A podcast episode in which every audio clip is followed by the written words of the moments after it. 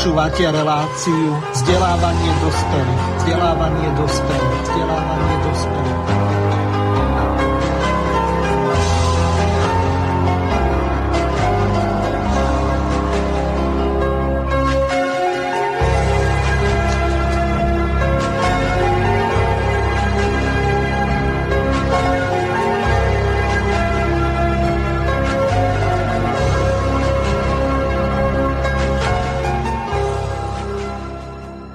Vážení a milí poslucháči Slobodného vysielača e, zo štúdia Banska Bystrica Juh vás e, pozdravuje moderátor Miroslav Hazucha, ktorý vás bude sprevádzať reláciou vzdelávanie dospelých. V dnešnej relácii sme si vybrali celkom zaujímavú tému, ku ktorej sa po dlhšom čase opäť vracame.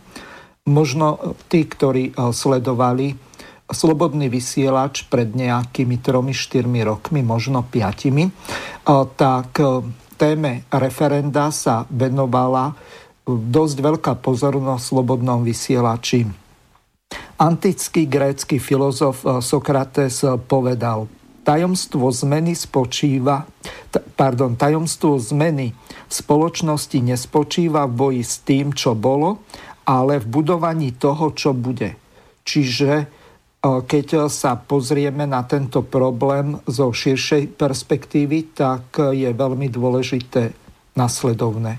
Zbytočné je dohadovať sa s politickými stranami a hnutiami, pretože oni si sledujú svoje vlastné parciálne stranické záujmy.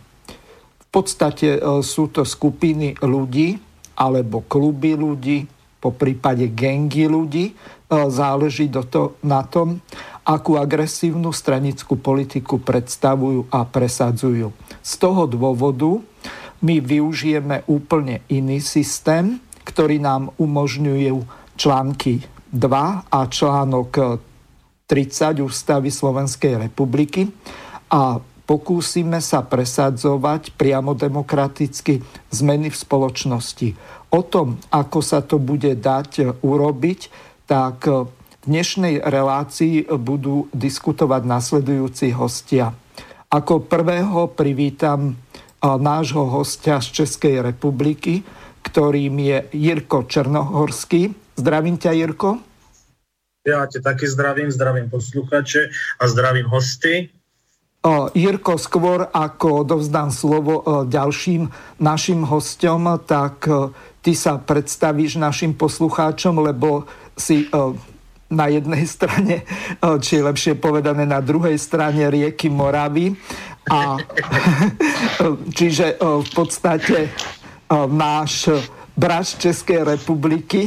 No, tak dobre by bolo povedať pár slov o sebe, lebo ty nie si zrejme slovenským poslucháčom a divákom neznáma osoba, najmä tým, ktorí sledujú povedzme Českú televíziu, Český rozhlas, po prípade internetové rôzne televízie a rádia. Z toho dôvodu, že ty si sa vyznamenal v jednej takej no kauze, ak to môžeme nazvať, ohľadom tej sochy maršala Koneva. Ale dobre by bolo, keď si viac povedal o sebe, lebo v tejto relácii, ak ma pamäť nevklame, tak si raz mal byť, ale vtedy to ne, nejakým nedopatrením nevyšlo s doktorom Jozefom Skálom, ale teraz mám tu čest, že o, konečne sa podarilo ťa dostať do slovenského slobodného vysielača, tak o, trošku viac povedz o sebe. Dobře, tak mě je taky ctí, teda, že jsem se dostal do slovenského svobodného vysílača. A co o mě, no, jsem běžný občan, jsem Čechoslovák, který se narodil v roce 1970, takže já jsem své dětství prožíval v té strašné, hrůzo strašné době toho socialismu a divím se, že jsem se vůbec dožil dnešních dnů teda. Každopádně eh, já jsem se o politiku nikdy nic moc nezajímal. Eh, byl jsem po, těch, po tom 89. tom velice, velice slavném roce, sice byl jsem volit, ale volil jsem všeho všudy dvakrát. Po druhý to bylo, když proběhla takzvaná smlouva mezi ODS a ČSSD a já pochopil, že voľby sú naprosto k ničemu, aspoň teda parlamentní, že je to obyčejné divadlo na lidi vo štyrech dejstvích a je to vlastne podvod. Co se týče politiky, tak jsem do ní, nebo spíš této aktivistické činnosti přišel takzvaně jako slepej k houslím, protože v roce 2000 20. nebo 26. června prvně byl na své vůbec první demonstraci v životě. Eh, byla to demonstrace dělnické mládeže a tenkrát jsem nepochopil, proč vlastně na tom samém místě v tom Brně na Moravském náměstí akorát přes koleje pan dělnická strana teda, eh, mládeže byla takzvaně tam u kostela a ta uh, opoziční, ty vítači a refugees will come, tak ty byli při, přes koleje v tom parku a mě tenkrát vůbec nedošlo, proč vlastně magistrát povolil takhle dvě demonstrace a to vlastně dá se říct soupeřů na jednom místě. Dneska už je mi to samozřejmě jasné, oni prostě potřebovali takzvaně udělat ten náhubkový zákon, aby přišlo do konfliktu, aby prostě mohli nějakým způsobem ten zákon, co se týče hromažďování, omezit. Mm-hmm. Nepovedlo se jim to, protože přece jenom ty strany se nepodařilo natolik přiblížit k sobě, aby se opravdu tady ten, ten problém vyhrotil. Každopádně na té demonstraci já jsem tam začal na policisty a, a tu proti, uh, Jirko, um, neviem, uh, nejako ti dosť nekvalitne ide ten mikrofon, neviem, v čom je chyba. Z toho dôvodu neviem, že či má zmysel Ďalej. No, teraz už je to lepšie. Takže teraz e, ja predstavím e, ďalších našich hostí. Ďalším Dobře. našim hostom je e, kolega z relácie kolegu Pepeho, Kasus Belli, ktorým je Peter Zábranský. Ahoj, Peťo. Ahoj, pozdravujem všetkých poslucháčov aj moderátorov alebo hostí. Mhm. A ďakujem tebe hneď e, po tom, ako predstavím ďalšieho, ďalšieho nášho hostia, e, ktorým je Ondrej Štefik. Ahoj Ondrej, počujeme sa? Zdravím vás všetkých, zdravím všetkých hostí, poslucháčov a aj teba, Mirko. Ďakujem veľmi pekne. Opäť rovnaká otázka, ty si tiež prvýkrát e, v Slobodnom vysielači. E, skús povedať podobne ako e, Jirko pre tebou pár slov o sebe, to, čo uzná za vhodné a potom dám Peťovi Zábranskému slovo a prejdeme k samotnej téme referenda z toho dôvodu, že Peťo tu môže byť len pol hodinu vzhľadom k tomu, že ešte v práci. Tak v podstate tí, ktorí ma poznajú, tak ma môžu poznať maximálne tak z Facebooku, Veciam verejným sa vlastne venujem od roku 2016, kedy som začal kandidovať za politický subjekt Sme rodina, keď, keďže som ešte nevedel, akým spôsobom funguje politika, a aké sú rôzne zákulisia politiky. V podstate bol som taký politický panic, keď to môžem takto povedať. A potom neskôr v podstate som sa venoval nejakému tomu občianskému aktivizmu, nejakej tej lokálnej politike, kandidoval som za starostu a zároveň som samozrejme kandidoval v posledných voľbách e, za Marčikovú stranu Hlas ľudu e, za europoslanca. Tento výsledok nebol nejaký válny, e, ale samozrejme toto je na nejakú inú tému. Čo by som ešte o sebe povedal, tak mám 38 rokov, pôsobil som nejakých 17 rokov keď rátam aj vojenskú strednú školu v ozbrojených silách, potom som pracoval ako generálny štátny radca na ministerstve práce na Európskom sociálnom fonde.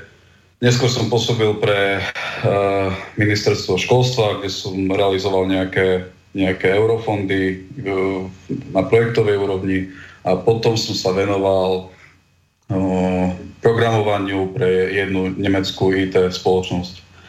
No a momentálne v podstate sa venujem politike, zatiaľ uh, nejakým tým aktivistickým spôsobom a uvidíme, že čo prinesie budúcnosť. Tak teraz tak všetko.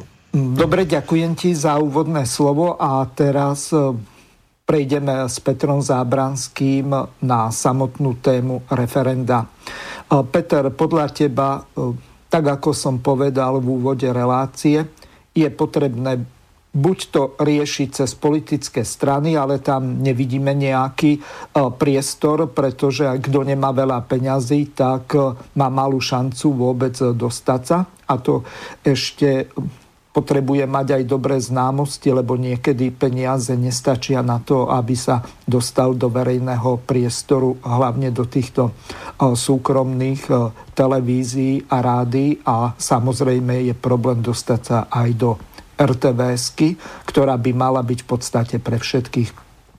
Z toho dôvodu e, priamo demokratická cesta je asi pre tých e, neviem, či to môžem tak povedať, chudobnejších e, či menej solventných tá vhodnejšia cesta. Neviem, či budeš so mnou súhlasiť. Podľa teba, čo je dôležité povedať v tejto veci ohľadom presadzovania veci verejných e, priamo demokraticky. To znamená cez referenda, plebiscity alebo petície. Skrátka, e, takým spôsobom, aby sme nemuseli delegovať našu moc e, občanov na nejakých eh, volených eh, zástupcov. Takže odovzdávam ti slovo. Podľa teba, čo je dôležité povedať našim poslucháčom ohľadom referenda? Ja by som začal takým spôsobom, že čo vlastne mňa zaujalo na tom, aby som sa nejakým spôsobom zapojil do skupiny ľudí, ktorá by takéto referenda pripravovala permanentne, alebo občasne to už je jedno. Referendum považujem ako veľmi podstatnú doplnkovú formu spätnej väzby obyvateľstva na to, čo v parlamente naši zástupcovia, tzv. zástupcovia vystrajajú, pretože neexistuje žiadna iná možnosť, ako ich skutočne kontrolovať, prípadne zastaviť ich nekalé aktivity, ktoré sú viditeľné. Pretože pokiaľ referendum nie je funkčné, alebo neexistuje, tak tam prídu na zvolené roky a robia si v podstate, čo chcú. Keďže už si správne pomenoval, akým spôsobom to funguje, niekto dal veľké peniaze a stále väčšie peniaze do politiky a jednoducho no, pomocou psychologickej vojny, to na zem, nanominuje ľuďom do hlav, čo si vlastne majú myslieť.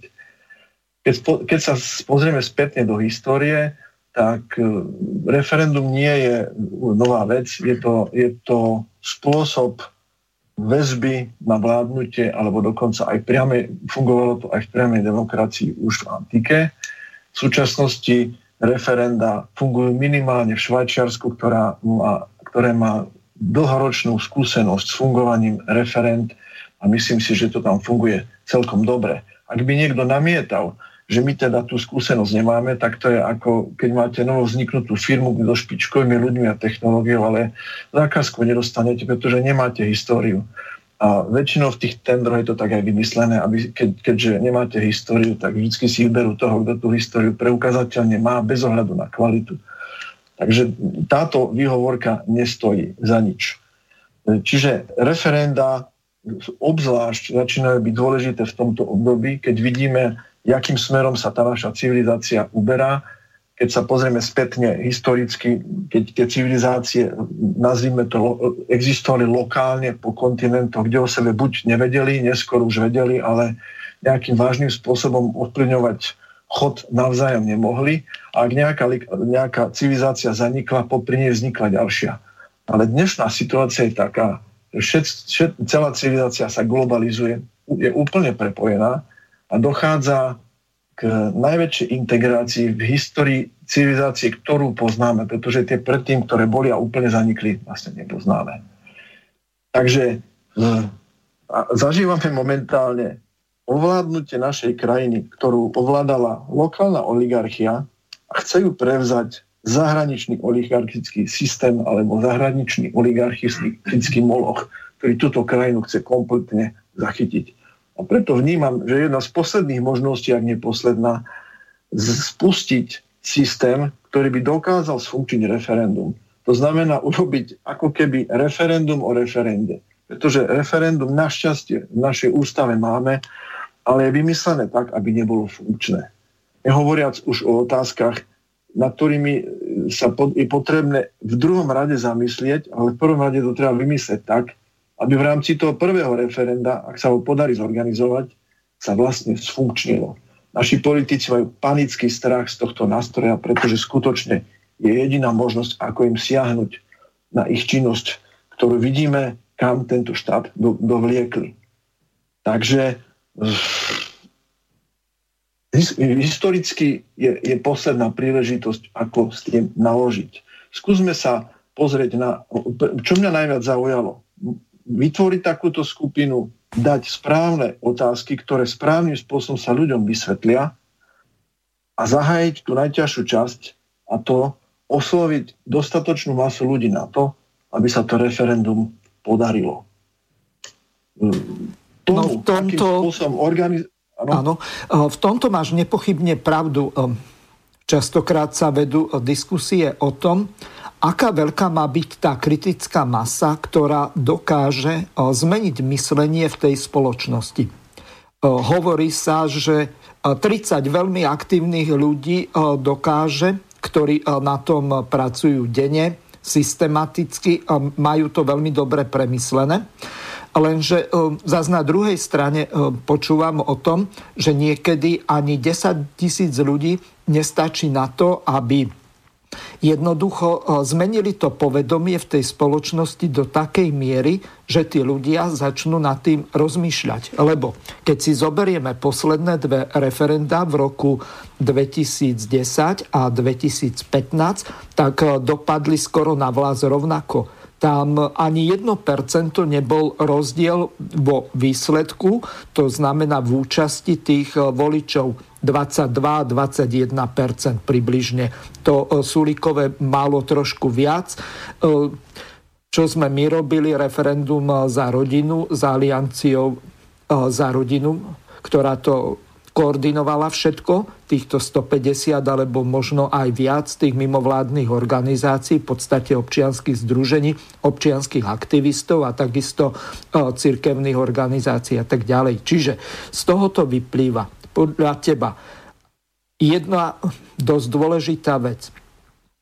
Ako vlastne získať tú kritickú masu ľudí? Máš vôbec nejakú predstavu, koho by bolo treba osloviť, ako by sa to dalo zrealizovať, pretože ľudia teraz sú skepticky. Častokrát mňa niektorí poslucháči oslovujú v tom, že aby sme veľmi rýchlo zorganizovali referendum, len vyzbiera 350 tisíc podpisov tak to je obrovské množstvo. Čiže z tohoto hľadiska eh, ja som presvedčený, že to referendum treba poriadne pripraviť. Eh, nakoniec Aliancii za rodinu to trvalo rok, kým vyzbierali podpisy a dokázali to zorganizovať. Takže opäť tá istá otázka. Aká veľká by mala byť tá kritická masa ľudí a akí aktívni by tí ľudia mali byť?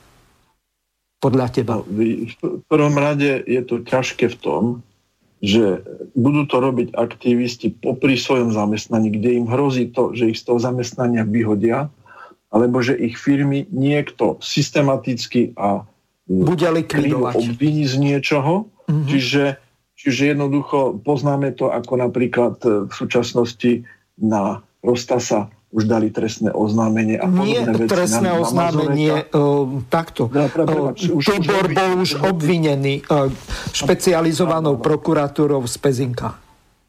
A vieme za čo. Čiže, čiže jednoducho niečo podobné sa môže diať ľuďom, ktorí sa do toho zapoja.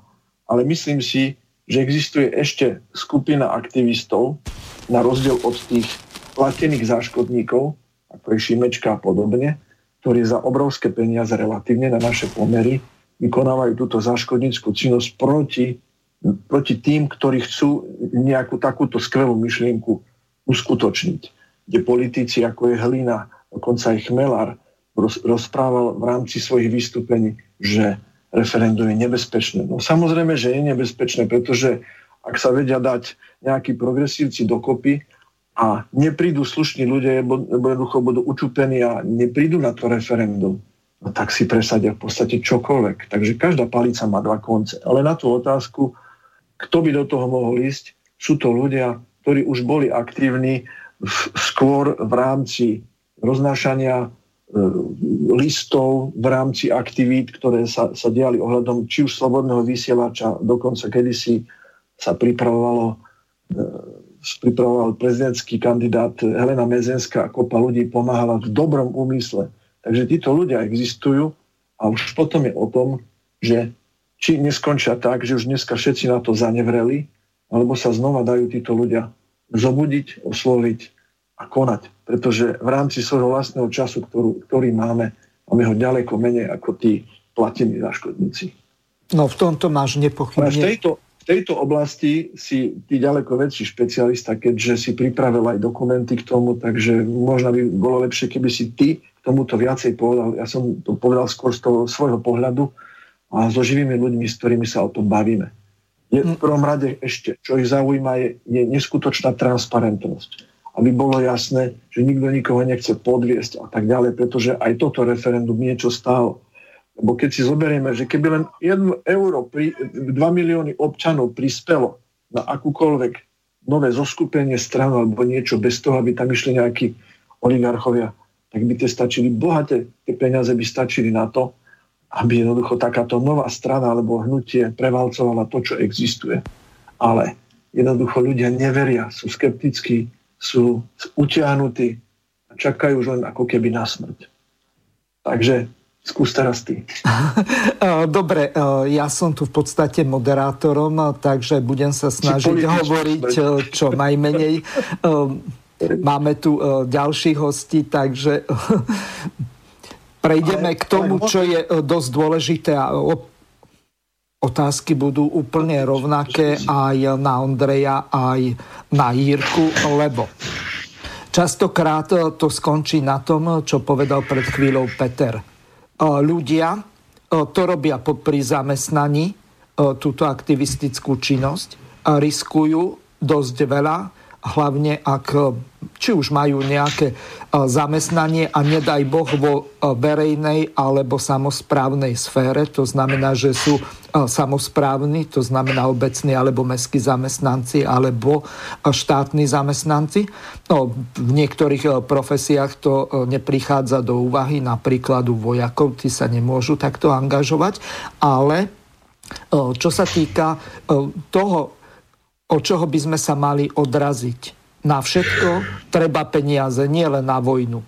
Takže v prípade zorganizovania referenda, tak treba vytlačiť petičné hárky, treba rozniesť nejaké tie letáky, potom urobiť nejaké tie transparenty, vylepiť nejaké tie plagáty, dostať sa do verejného priestoru. E, samozrejme je nevyhnutne potrebná nejaká tá e, web stránka, YouTube kanál, dobré vzťahy mať e, s moderátormi rády, aby aspoň v alternatívnych týmto aktivistom dali priestor. Ondrej, čo podľa teba je potrebné ohľadom toho finančného zabezpečenia a máš nejakú predstavu, ako by sa to dalo zorganizovať? Tak v podstate my sme sa už bavili na túto tému viackrát, samozrejme neformálnym spôsobom, alebo respektíve nie um, takto cez, cez médium, kde sme vlastne komunikovali a kde sme vlastne riešili túto základnú otázku, ktorú si musí dať každý jeden subjekt, ktorý sa chce angažovať v týchto veciach verejných, konkrétne teraz v tomto prípade v referendách. A zdroje finančných prostriedkov je možné získať samozrejme nejakými príspevkami, nejakými aktivitami. A my sme sa vlastne bavili o tom, že bolo by fajn, ak by sme spravili nejaké to občianske združenie, kde by sa v podstate tí ľudia, ktorí majú záujem meniť e, nejaké tie veci v tomto štáte touto, e, týmto spôsobom, čiže tým referendum, tak e, aby nám nejakým spôsobom prispievali na tú činnosť. Lebo sa, všetci dobre vieme, že všetko stojí nejaké finančné prostriedky, či už udržiavanie webu, či už e, nejaký ten YouTube kanál, či už nejaké to PR, či už nejaká tá reklama a podobne. Mm-hmm. Na to, aby sme sa dostali do povedomia ľudí, potrebujeme finančné prostriedky. Čiže jedna z z možných príjmov, príjmov, tak ako som povedal, jeden z možných príjmov je, že budú nejaké tie finančné zbierky za realizáciou tohto, tohto celého mm, realizovanie tých referent. Mm-hmm. Čo sa týka tej otázky, ktorú si dával eh, kolegovi tak ja si osobne myslím, že tu na treba poukázať hlavne na Ústavu Slovenskej republiky, kde článku 2 odsek 1 sa jasne a explicitne píše, že štátna moc pochádza od občanov, ktorí ju vykonávajú buď prostredníctvom svojich volebných zástupcov, alebo priamo. A tu sa v podstate dostávame do nejakej tej ústavnoprávnej roviny, kde môžeme povedať, že vlastne táto, toto referendum, ktoré je v podstate podpísané v článkoch v časti mm, referendum článku 93 až, pokiaľ 100. sa nebudem 100. Am. A v podstate tam, sa, tam je základ tým prvým pilotným referendum zmeniť práve túto záležitosť, čiže, čiže túto stať tohto referenda.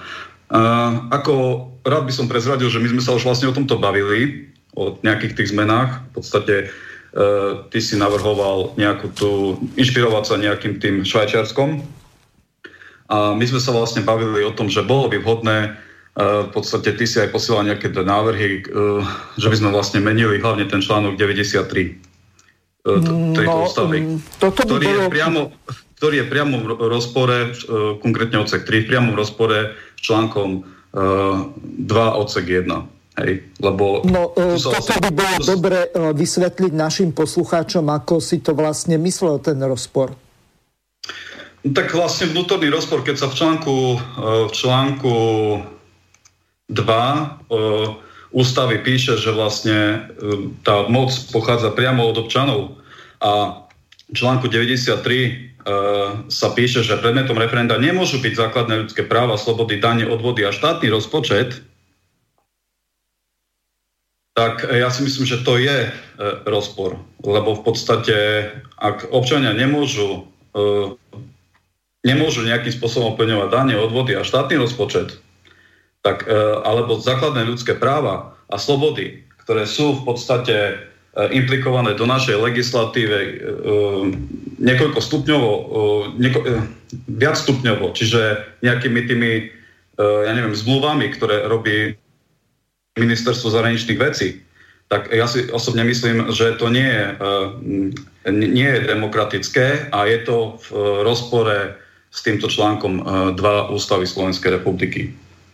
Mm-hmm. Lebo napríklad, ja neviem, povedia, že právo na to, aby si homosexuálne páry adoptovali nejaké deti. Je to ich právo, hej? A bude to, bude to zakotvené do základných práv a slobod. No a my, si, my s tým vlastne nebudeme môcť nič robiť. Hej? Keďže... Tu ťa zastavím. Tu by bolo dobre našim poslucháčom vysvetliť, že my hľadíme len na tie základné ľudské práva, ktoré patria do tej prvej kategórie alebo generácie tých prvých základných ľudských práv. Lebo teraz to, o čom hovoríš, tak to je už e, štvrtá generácia tzv. ľudských práv, e, čo nie je nič iné ako privilégia presadzované nejakými minoritami, častokrát aberálnymi. E, to znamená, čiže, že... Čiže presne ako hovoríš, že vlastne tento článok 93 odsek 13 k tomuto zavezuje a toto je základná vec, ktorú my musíme v podstate zmeniť tým referendum, tak aby sa zmenila v prvom rade ústava a tam je vlastne tých zmien viac, ktoré by sme my mohli realizovať, alebo bolo by fajn, keď sme ich realizovali a keď sa nám ich podarilo realizovať. Mm-hmm. Čiže toľko k financovaniu a toľko tým zmenám. Dobre, Ondrej, prejdeme potom neskôr k tomu. Ja som sa pred nejakým časom, možno, že nejaké dva týždne dozadu, alebo možno ani nie, ak sa milím, tak ma Jirko oprav. My sme sa dosť podrobne rozprávali ohľadom peňazí, um, konkrétne čo sa týkalo teba, lebo ty si živnostník a pokiaľ vykonávaš nejaké takéto aktivistické práce, ak to môžem tak nazvať, aktivistickú činnosť, tak e, v tom ano. prípade je dosť dôležité, aby e, tebe e, tí ľudia v ktorých záujme konáš, vykryli aspoň minimálne tú stratu času alebo stratu toho zárobku, aby na toto netr- netrpela tvoja rodina. Dobre by bolo, keby si toto vysvetlil, ako to u vás v Českej republike ohľadom toho aktivizmu funguje, lebo e, to je e, dosť odlišné od toho, čo je na Slovensku, hoci v niektorých veciach e, sa to dosť podobá. Takže dobre by bolo, keď si vysvetlil, aká je vlastne tvoja situácia ako aktivistu, ako to v Čechách, čo sa týka tohoto aktivizmu funguje a ako e, vy si zabezpečujete tie e, potreby, e, ktoré potrebujete na túto aktivistickú činnosť vrátane financovania. Tak, já jsem si dal sluchátka, tak nevím, jestli mě slyšíš dobře. Teraz je to vynikajúce oproti tomu. Tak, výborně. Takže co se týče financí, tak to si myslím, že nebude problém aktivistů jenom pouze tady v České republice, ale že je to, co se tohoto týče, problém všech těch aktivistů nebo lidí, kteří se snaží vlastně jakoukoliv formou se podílet na takzvaně otvírání očí druhým lidem, protože ty peníze, co si budeme vykládat, jsou bohužel v tomhle tom alfou i omegou. Takže jak to funguje? No nefunguje to. Nefunguje to v žádném případě, protože lidé si stále nedokážou uvědomit tu, to skutečné nebezpečí, které nám hrozí. A stále si myslí, že ta jejich jistota je to, že teda někde bydlí, že mají nějakou tu práci a že teda mají nějaký ten příjem. A co se týče toho takového toho uvědomění, že ty lidé, kteří ten aktivismus nějakým způsobem dělají a že to z naprosto větší části provozují za svoje finance, tak tohle, tohle to povědomí bohužel nefunguje. No, co se týče financí, tak eh, já jsem před nějakými tři a půl roky založil spolek Čest, Svoboda, Respekt, neboli ČSR. A to právě e, z toho důvodu, aby člověk mohl pořádat ty akce oficiálně, aby se případně dostal, dejme tomu, e, jakoby k politikům blíž přes tu oficiální stránku a ne jako jen ten běžný občan.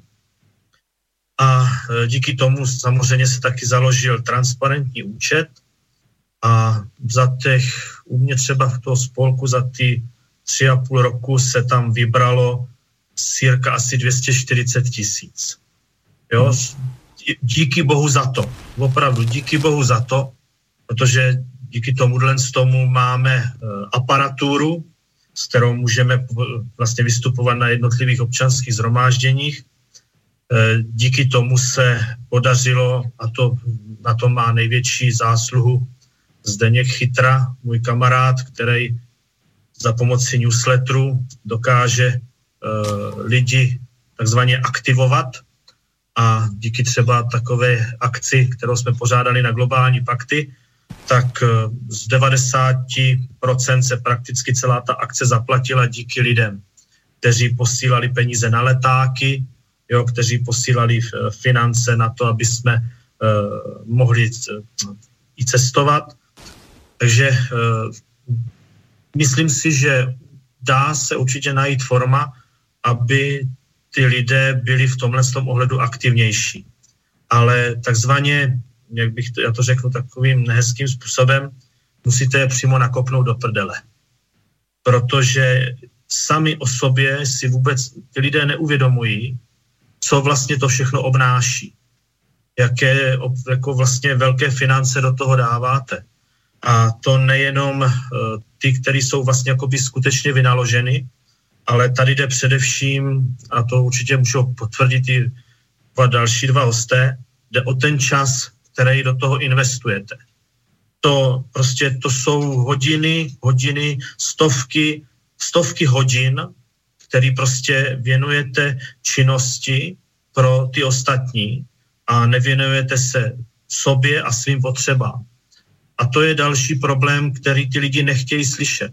Jo, protože já mám bohužel tady s tímhle hodně špatné zkušenosti, co se tohoto týče, jakmile se na to jenom nějakým způsobem upozornilo, tak okamžitě nastupuje lidská zášť, lidská závist, nevím čeho.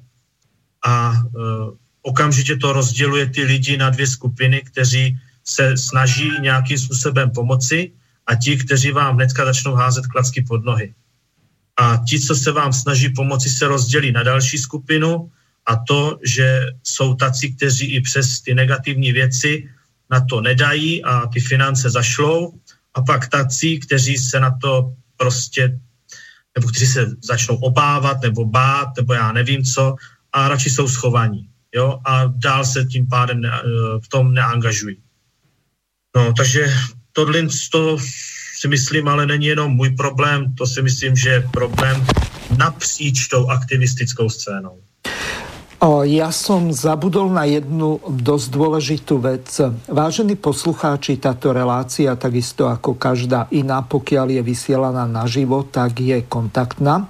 Môžete využiť zelené tlačítko na našej web stránke Slobodného vysielača a položiť otázku do štúdia.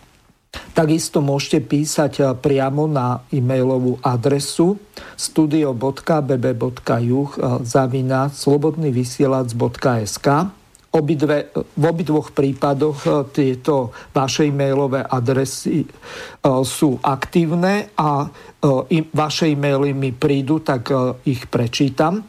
V tej poslednej polhodinke tak odporúčim využívať ten e-mail, ktorý je gmailový, čiže zopakujem znovu studio.bb.juh zavináč e, gmail.com e, Samozrejme, e, Teraz eh, po tejto prvej polhodinke eh, tak eh, môžete už pýtať sa telefonicky našich hostí na to, čo súvisí s touto témou, to znamená, čo sa týka referenda, čo sa týka financovania referenda, čo sa týka zabezpečenia tých základných potrieb, ako sú petičné hárky a celá tá propagácia toho referenda. No a Samozrejme môžete sa spýtať našich hostí alebo po prípade navrhnúť nejaké riešenie, ako by ste vedeli týmto aktivistom pomôcť tejto veci. Z toho dôvodu, že my sme s Alianciou za rodinu v rokoch 2014 a 15 prakticky až do toho februára organizovali referendum bolo to neskutočne veľké množstvo práce. No a samozrejme vec potom, aj keď sa podarila tá jedna veľmi dôležitá vec, že e, pod vplyvom to, tej verejnej mienky tak bola do ústavy Slovenskej republiky e, zakotvená e, formulácia rodiny, čo je nesmierne dôležité, ako zväzku muža a ženy a deti z toho dôvodu, aby sa náhodou nestalo to, že pod rodinou sa bude rozumieť akýkoľvek homosexuálny alebo neviem aký e, zväzok. A samozrejme na druhej strane, e, keď e, sa jedná o homosexuálu, tak v tom prípade oni môžu deti získať len do adoptívnej starostlivosti ak to vôbec tak môže nazvať. Čiže toto je zásadný problém. Oni tie deti nesplodia. Oni ich musia nejakým spôsobom získať od tých, ktorí sa o to vedia svojim pričinením postarať, ak to už tak žoviálne nazvem. No a teraz, čo je dôležité, pripomeniem to telefónne číslo 0908 360 pardon, 0908 565 389 alebo 565 389. Môžete teraz volať prakticky do 17. hodiny. Potom budem mať cez telefón ďalšieho hostia Miloša Zverinu, ktorý môže z práce až tú poslednú pol hodinku byť, tak teraz sa vrátime k tomu, čo je dôležité Um, neviem, máme tu ešte Petra? Mám pocit, že se Petr odpojil. Aha, o, ne, dobre. Ne, ne, Ondra, Ondra. Takže nevím. O, neviem, že koľky sme ostali. Čiže prejdeme k tomu, čo je dôležité v Českej republike ohľadom referenda. Vy všeobecné referendum v zmysle celoštátneho nemáte. Ako sa to vlastne stalo, keď e, Slováci si e, v roku 1992, 1. septembra, čo je deň ústavy, e, vedeli do toho referenda vložiť tie články 93 až 100, po prípade článok 106, kde je možné odvolať aj prezidenta ľudovým hlasovaním. Vieš toto vysvetliť, lebo ja som e, o tomto diskutoval možno pred tromi rokmi s Tomiom Okamurom v podobnej relácii, ako je táto. Aha. No a on tiež eh, nevedel výjsť z nemého úžasu, že Slováci, ktorí sú eh, dvakrát menší národ, čo sa týka početnosti, tak eh, si to dokázali presadiť a väčšia Česká republika to nemá. Čiže pokúsa sa vysvetliť, aká je situácia ohľadom všeobecného referenda, lebo Ohľadom tohoto, tak e, Tomio Okamura strana SPD tak to mala v základnom programe. Čiže e, to je strana priamej demokracie na jednej strane, na druhej strane je zároveň aj zastupiteľskou stranou a snažia sa to e, riešiť takým spôsobom, že to majú vo svojom programe a hľadajú nejakú politickú podporu. Ako je vlastne možné, že v podstate za tých 20, koľko, 7 rokov ste nevedeli takúto vec dostať do ústavy? No, že jsme to nevedeli dostat do ústavy, tak e, za prvé e, referendum v ústavě máme, co ovšem my nemáme, tak je, tak jak já, my tomu říkáme, proveditelný prováděcí zákon o referendu. Takže víceméně jako kdyby to referendum nebylo. No takto, ja ťa tu zastavím. Ja si spomínam, keď Slovenská a Česká republika zhruba v rovnakom čase v roku 2004 vstupovali niekedy v máji, či kedy to bolo, tak predtým sa organizovalo referendum, lebo toto bola požiadavka Európskej únie, aby ľudia, a samozrejme my to máme aj v ústave, ak vstupujeme do nejakého štátneho zväzku, tak v tom prípade zmysle toho článku 93 je povinnosť vyhlásiť referendum o takomto, či ľudia súhlasia s tým, aby sa krajina e, zapojila do nejakej medzinárodnej spolupráce alebo sa stala nejakou členskou krajinou nejakej nadnárodnej organizácie alebo medzinárodnej organizácie, ako je napríklad Európska únia, ktorá má charakter, že e, z toho vznikne nejaký superštát, e, tak ako sa o to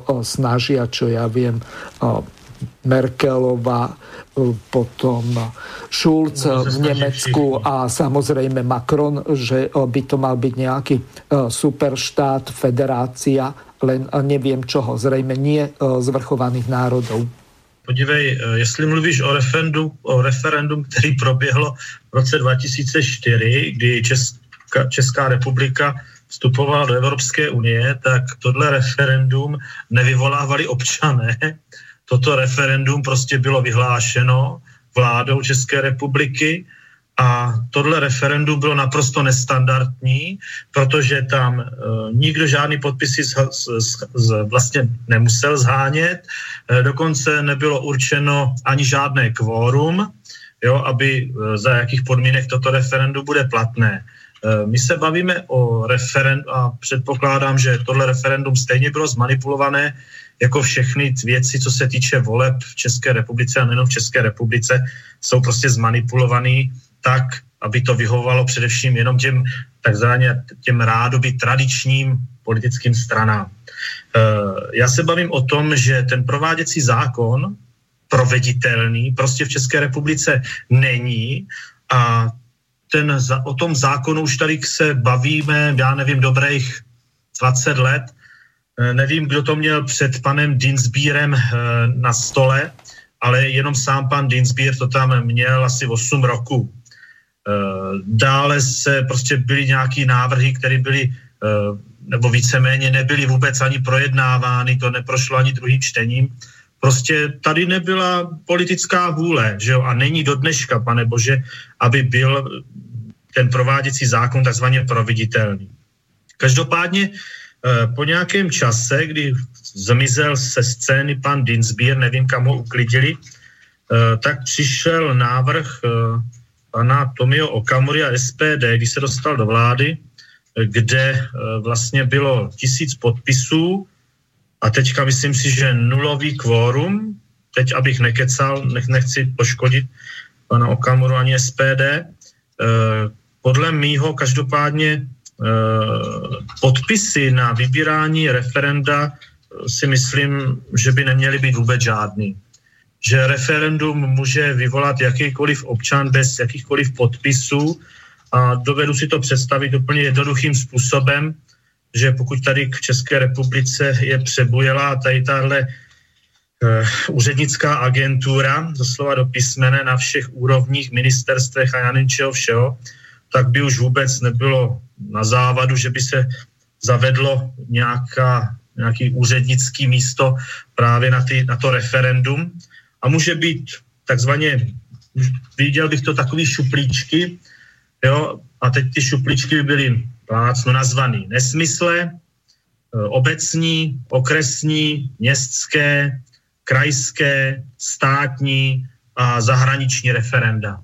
A do těchhle z těch šuplíčků by tam lidé mohli posílat tady tyhle ty návrhy a tak dále a tak dále. A ono by se to nějakým způsobem zařadilo a těm lidem byste představili prostě o čem tam, kde, kdo chce, jaký to referendum mít. A lidé nejsou hloupí. Lidé jsou chytří, jsou vzdělaní a mají to takzvaný ten zdravý selský rozum a to uvažování. Takže na lidech samotných bych potom záleželo si řeknou tak, a teďka v jeden den v té České republice by teda se konalo ty referenda bez tady těchhle z těch podpisů a vy byste si vybral, já se, mě zajímá, tohle, tohle je v mé obci, toto je v mém městě, toto rozhoduje v mém, toto je v mém kraji, mm-hmm. tohle mě zajímá, do toho se zapojím, o tomhle chci hlasovat. Jo, to je prostě možná takový můj naivní návrh, ale vybírání podpisů 100 tisíc nebo pro občana, běžného člověka, jo, prostě kdyby 50 tisíc podpisů, tak to prostě vy jako člověk, běžný občan, který chodí do práce, eh, ne, nemáte šanci, protože organizace a logistika tady tohohle z toho, to je prostě náročný na čas a finance. A pokud to děláte při své vlastní práci, no tak asi jak pro boha za jak dlouho můžete nazbírat 50 tisíc podpisů. Jo? E, v našem návrhu, v tom úžasném, co navrhlo ČSSD a pan uh, Azam Hamáček, Al Azam Hamáček, že to je islam, islam mofil jako blázen, tak ten tam navrhli 850 tisíc podpisů vyzbírat do půl roku. Jo? A ještě tam kliďo piďo vám zakážou hlasovat o Evropské unii, o vystoupení z NATO, prostě vám tam dají podmínky za jak, pro co ano a pro co ne, takže tady o tomhle s nějakým prováděcím zákonu to je směšný, to je, to je sprostota. Jo, to je urážka všech lidí v této zemi, protože jako co si oni dovolují, to je neuvěřitelné. A dovolat si to můžou právě proto, že není žádný skutečný eh, proveditelný prováděcí zákon o referendu. 850 tisíc podpisů do půl roku, abyste vůbec mohli vyvolat referendum, no je to nesmysl. Je to obyčejný nesmysl a svinstvo. A že si to lidé v České republice nechají líbit, no Mirku, já nevím, co ti na tohle odpovědět, že lidé ještě nebyli schopni prostě si uvědomit, co to ty politici s námi vyvádějí, jak s námi zametají, jak se nám smějí do ksichtu, jak si dělají všechno to, co jak oni chtějí a na lidi v té zemi neberou žádný zřetel. Jirko, nevím, co ještě lidi svetne, nevím. Uh-huh. O, ty si bol lídrom kandidátky do eurovolieb za Alianciu ano. národných síl. Národných síl. My, my tu s pani doktorkou Vítovou raz mesačne alebo raz za dva mesiace podľa toho, ako momentálne na tom zdravotne a um, čo sa týka pracovných a iných uh, povinností, lebo ona mala problémy uh, s tým manželom, ktorý bol veľmi vážne chorý, tak uh, nejaký čas pauzovala, ale ona tu má pravidelnú reláciu, politické rozhovory s doktorkou Vladimírou Mítovou, takisto podobne ako má e, pán doktor Skála podobnú reláciu, politické rozhovory s doktorom Skálom, tak e, Ty si e, za túto alianciu národných síl a za tie ostatné maličké straničky, ktoré sa pričlenili k aliancii národných síl, kandidoval. Vieš e, veľmi dobre, ako to vlastne funguje a ako takéto maličké straničky majú šancu vôbec niečo presadiť. Čiže z hľadiska toho, kto nemá obrovské množstvo peňazí na reklamu, na korumpovanie prieskumných agentúr, keď to už trošku nadsadím, lebo momentálne na Slovensku sa teraz vedie diskusia ohľadom toho, že by sa mali zakázať mesiac pred konaním volieb zverejňovať prieskumy. Z toho dôvodu, že mnohé tie agentúry e, sú dosť pofiderné a e, jedna druhej e, vykrikujú, alebo dokonca politici si navzájom, že skrátka upravujú tie výsledky pre toho zadávateľa toho prieskumu.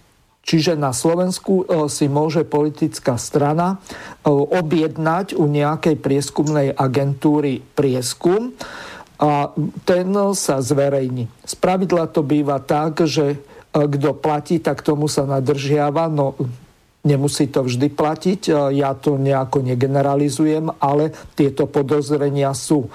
Čiže e, keď sa vrátim k tomu, o čom som chcel hovoriť, tak je to, že e, ty si kandidoval a vidíš, že ako maličká strana alebo zo skupenie nejaká koalícia malých strán, tak máte pramalú šancu sa dostať do tých médií, ovplyvniť veľké množstvo ľudí, aby vás volili. Čiže presadzovanie cez politické strany nejakej agendy v prípade, ak nie je obrovské množstvo peňazí, nestojí za tou politickou stranou nejaký oligarcha alebo nejaký iný mecenáš zo zahraničia alebo skadialkoľvek, tak v tom prípade je tá možnosť dostať e, svojich volených zástupcov napríklad do parlamentu Českej republiky alebo do Senátu Českej republiky, v prípade do Európarlamentu zanedbateľná, ak vôbec taká táto šanca je. Ako to ty vidíš ohľadom tohoto? No, e, každopádně, jak jsme se bavili, e, ty finance, e, jak jsem řekl, jsou alfou, i, jsou alfou i omegou tady tohohle z toho. Mm-hmm. Ale nemyslím si, že by to museli být úplně horentní finance, jo. Co ještě, když se vrátím k tomu, říkal ty průzkumy, no tak tady není vůbec o čem diskutovat. Znám člověka, který mě řekl, že nemá problém, aby tady k, nějaká zakládající nebo nějaká strana, která už je tady jako trošku víc známá, v nějakém průzkumu dostala 2-2,5%, eh, že stačí jenom za to 1% zaplatit asi 450 tisíc.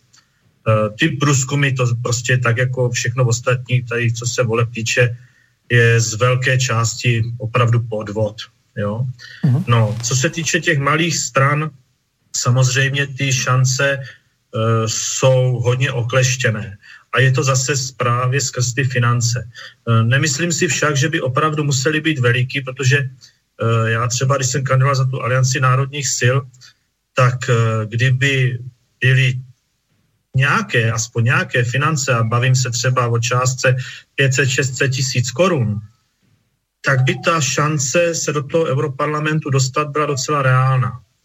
Ale musel by e, také fungovat, nebo fungovat, e, musel by se vymyslet způsob, e, a to asi nejlépe, co se týče po mailech, jak to dostat mezi lidi. Protože ty sociální sítě dneska už třeba, co se týče mé osoby, tak já jsem docela slušně hlídaný a to stejný třeba i Zdenek Chytra, eh, který je taky velice aktivní, takže nás dva prostě Facebook, eh, Facebook omezuje a dělá to nejrůznějšími způsoby. Ale říkám, myslím si, že reálná šance určitá tady je, ale říkám, potřebujete k tomu také nějaké prostředky. Ale nemusí to být miliony. Dobre, Teraz dám opäť slovo Ondrejovi z toho dôvodu, aby sme v tejto téme pokračovali ďalej. Čiže referendum v Českej republike, tak ako nám povedal Jirko, tak to je asi sen noci svetojanskej, čo sa týka napríklad toho, že by to bolo všeobecné referendum na základe ľudovej iniciatívy, napríklad petičnej akcie alebo podobne. Čiže pokiaľ politici sa nezhodnú na tom, že vypíšu nejaké referendum, tak občania 8 miliónov 300 tisíc voličov, tak nemá žiadnu šancu niečo takéto zrealizovať lebo jednoducho nemajú na to vykonávací predpis. Na Slovensku je situácia iná. Tu máme od 1. septembra 1992, kedy bola e, schválená ústava Slovenskej republiky, články 93 až 100, kde sú dosť tvrdé podmienky. Zrejme si e, počúval, čo hovoril Jirko ohľadom toho, že ČSSD, to je obdoba Smeru u nás na Slovensku, tak e, jej čelný predstaviteľ pán Hamáček e, presadzoval 850 tisíc podpisov, aby takéto referendum mohlo byť. E, takisto, do pol roku. A do ešte pol do pol roka. My sme zbierali 350 tisíc podpisov pre Alianciu za rodinu, aby mohlo byť referendum o rodine takmer jeden rok a nebyť pomoci katolickej cirkvi, tak by sa nám to ani nebolo podarilo. Iná vec je, keď e, tých e, zberačov, tých podpisov si môže e, zaplatiť nejaká politická strana, ako napríklad SAS. Oni mali profesionálnych zberačov podpisov, ktorých zrejme platili za to, že koľko vyzbierali tých podpisov. Čiže takýmto spôsobom sa to dá urobiť.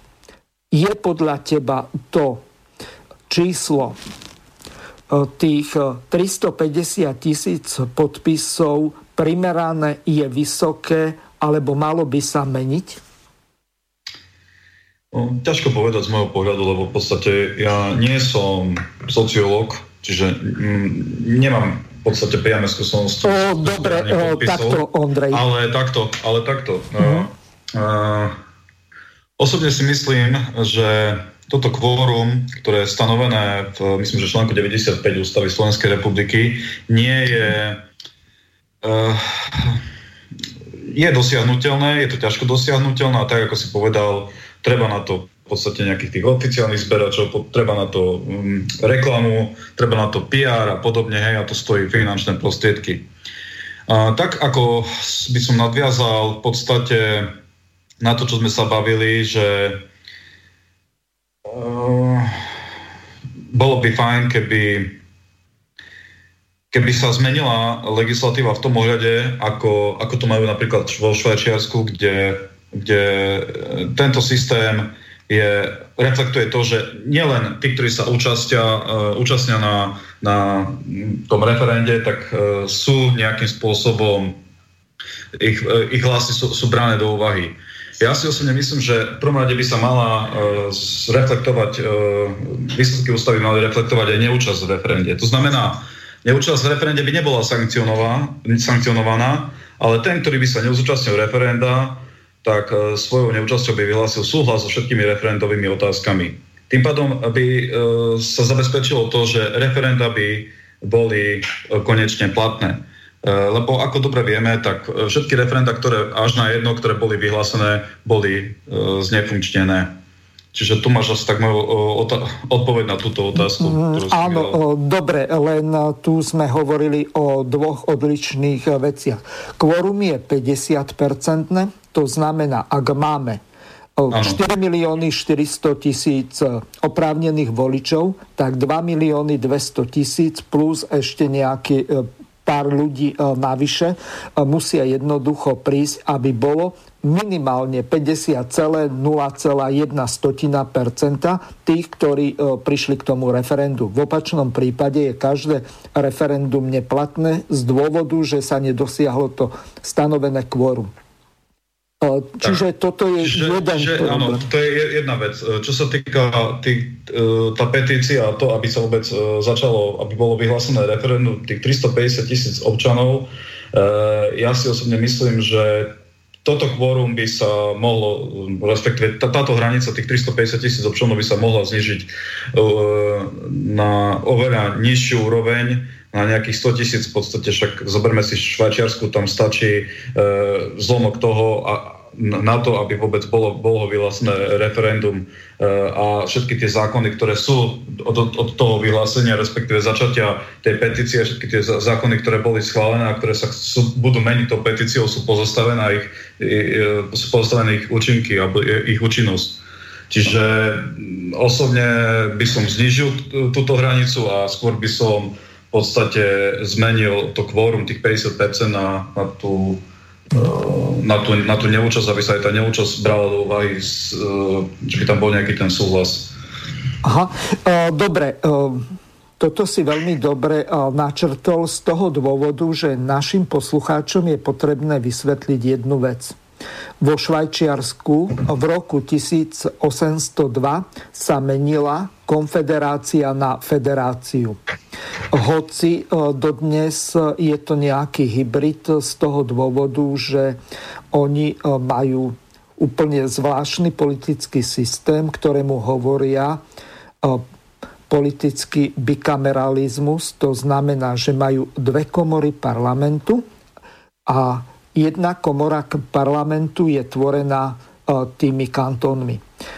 To je, čo sa týka zastupiteľskej demokracie. Lenže majú aj priamu demokraciu a tam naposledy bolo referendum teraz v máji tohto roku, ktoré bolo úspešné v tom zmysle, že prešiel jeden dosť kontroverzný dodatok pre Švajčiarov z toho dôvodu, um, my sme o tomto uh, s tebou, Ondrej, uh, diskutovali, um, pretože uh, niečo podobné sa presadilo pred pár dňami alebo týždňami, na čo si ma upozornil. Tam sa jednalo o takú záležitosť, že sa prevádzala legislatíva Európskej únie ohľadom zbraní v podstate sa jednalo o to, že e, po tých útokoch v roku 2015 vo Francúzsku, tak e, zbranie by mali byť e, nejakým spôsobom registrované. Časti by mali tých zbraní, čo ja viem, závery alebo hlavne a ostatné takéto hlavné súčasti by mali byť označené nejakými tými výrobnými alebo neviem, identifikačnými číslami čo je dôležité, aby som tu nerozoberal jednu vec, ktorá by si zaslúžila samostatnú reláciu, lebo Slovenská republika toto presadila. Čo je dôležité na tomto je to, že o tomto na rozdiel od Slovenskej republiky vo Švajčiarsku bolo referendum. Referendum bolo úspešné, účasť bola 54-percentná, čiže len niečo viac ako je v prípade slovenského platného referenda, lenže vo Švajčiarsku sú platné referenda aj vtedy, keď príde 34, 38 alebo 46% ľudí, čiže oni nemajú tam žiadne kvórum. Lenže od toho roku 1802 je zavedená e, tá formulka, ktorá spočívala v tom, že tí ľudia, ktorí k referendu neprídu, tak súhlasia so všetkými referendovými otázkami. Ja keď eh, som toto našiel, tak mne padla sánka. To je tak geniálna myšlienka, že okrem politikov ktorí chcú zabrániť sfunkčneniu toho referenda, tak predpokladám, že by takmer všetci občania Slovenskej republiky, ktorí sú voliči, s týmto súhlasili. Pretože niečo také ako volenie nohami, to znamená, že ich eh, nechajú doma a nejdú k voľbám, tak v podstate znefunkčnia to referendum a stane sa neplatné, lebo sa nedosiahne to 50-percentné kvórum. Čiže týmto by sa dala zásadným spôsobom eh, zmeniť Ústava Slovenskej republiky, ak by sa povedzme do toho článku 98 e, doplnilo to, že tí ľudia, ktorí e, neprídu e, k referendu, tak súhlasia so všetkými referendovými otázkami. A potom je na strane tých odporcov toho referenda, aby zmobilizovali takú časť svojich prívržencov, aby Skrátka to referendum nebolo úspešné. Bolo by platné, ale nebolo by úspešné. Čiže pokiaľ by prišlo viac tých prívržencov ako 50%, tak v tom prípade by jednoducho ich prehlasovali. Vrátane tých, ktorí by neprišli. Lenže presadiť nejakú takúto legislatívnu úpravu, tak e, to je presne tak, ako hovoril Peter. To by muselo byť referendum o referende. Čiže e, toľko to na vysvetlenie toho, že vo Švajčiarsku napriek tomu, že v tom roku 1802 e, prišlo menej ako ten stanovený počet a v podstate proti eh, tomu, aby eh, sa zmenila z konfederácie na federáciu, eh, to usporiadanie Švajčiarska, tak bola väčšina. Lenže vzhľadom k tomu, že platí táto klauzula, že tí, ktorí sa referenda nezúčastnia, tak súhlasia s tou referendovou otázkou, tak odvtedy je to vo Švajčiarsku takto.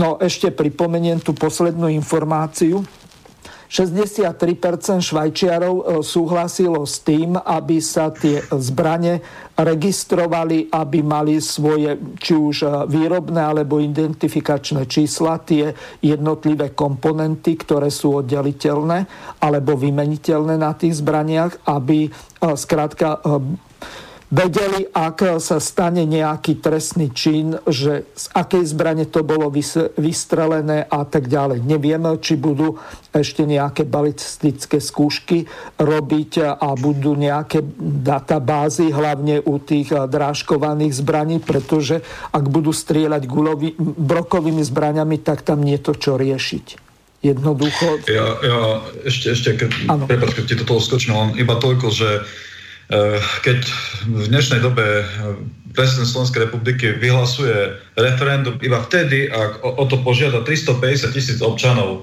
tak ja si myslím, že to je dosť javný nepomer, hlavne vo vzťahu k článku 2 Ústavy Slovenskej republiky, kde eh, v článku 2, ako som už spomínal, sa píše, že buď táto štátna moc, respektíve štátna moc pochádza od tých občanov, ktorí ju vykonajú prostredníctvom svojich volených zástupcov alebo priamo. Hej, a keď si zoberieš, tak v podstate e, voľby, keby sa zúčastnilo 100 tisíc e, opravnených voličov, tak e, sú platné a, re, a petícia nebude brána do úvahy, ak sa z, z, zúčastní menej ako 350 tisíc občanov. Je to, je to zjavný nepomer, lebo v podstate sami dobre vieme, že zohnať tých taký počet podpisov na to, aby sa vlastne začalo v nejakej veci konať, aby, aby, aby boli posilnené kompetencie priamej demokracie, je dosť ťažký problém. A hlavne to, čo povedal kolega, že čo sa, čo sa deje v Čechách, že tam je to podmienené nejakým časom, čo je úplne, ale že úplne absurdné. To je všetko, čo som chcel ešte tam doplniť, hlavne k tomu počtu tých 350 tisíc uh, občanov, ktorí um, sa musia podpísať pod petíciu, aby sa vôbec začalo uh, o nejakej otázke rozhodovať. Halo? No, já slyším, ale neslyším Mirko teďka. Mirko nám vypadol asi. Uh, nie, uh, nevypadol som. Ja som nechal teba e, pokračovať e, v tom, čo si hovoril. Čiže keď sa pozrieme a porovnáme napríklad Švajčiarsko, ktoré je vzorom priamej demokracie, Švajčiarsko v súčasnej dobe má približne 8,5 milióna obyvateľov. Slovenská republika má približne 5,5 milióna obyvateľov. Vo Švajčiarsku je menej ako 2 potrebných e, tých podpisov na to, aby e, tá petičná akcia vyvolala to referendum. Tam je 100 tisíc podpisov potrebných a to len v prípade, ak je e, to referendum o veľmi dôležitých veciach, napríklad medzinárodných dohovoroch alebo o zmene ústavy a podobne.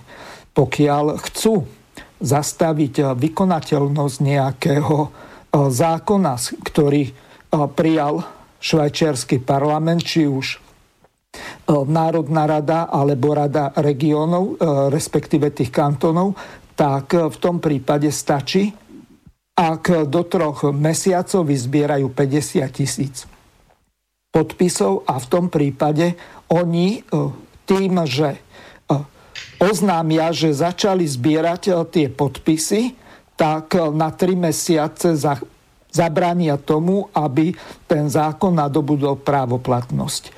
To znamená, že účinnosť sa posunie o 3 mesiace. Ak vyzbierajú tie podpisy, tak je ohľadom toho zákona referendum. Ak nevyzbierajú, tak nadobudne ten zákon právoplatnosť. Čiže my na Slovensku, keď sa príjme akýkoľvek zlý zákon, tak občania nemajú žiadnu možnosť zabrániť tomu, aby skrátka e, e, to nenadobudlo právoplatnosť. Čiže za týchto okolností e, Švajčiari majú približne 2% v prípade tých, toho počtu tých petičných podpisov my máme 8% z celkového počtu obyvateľov.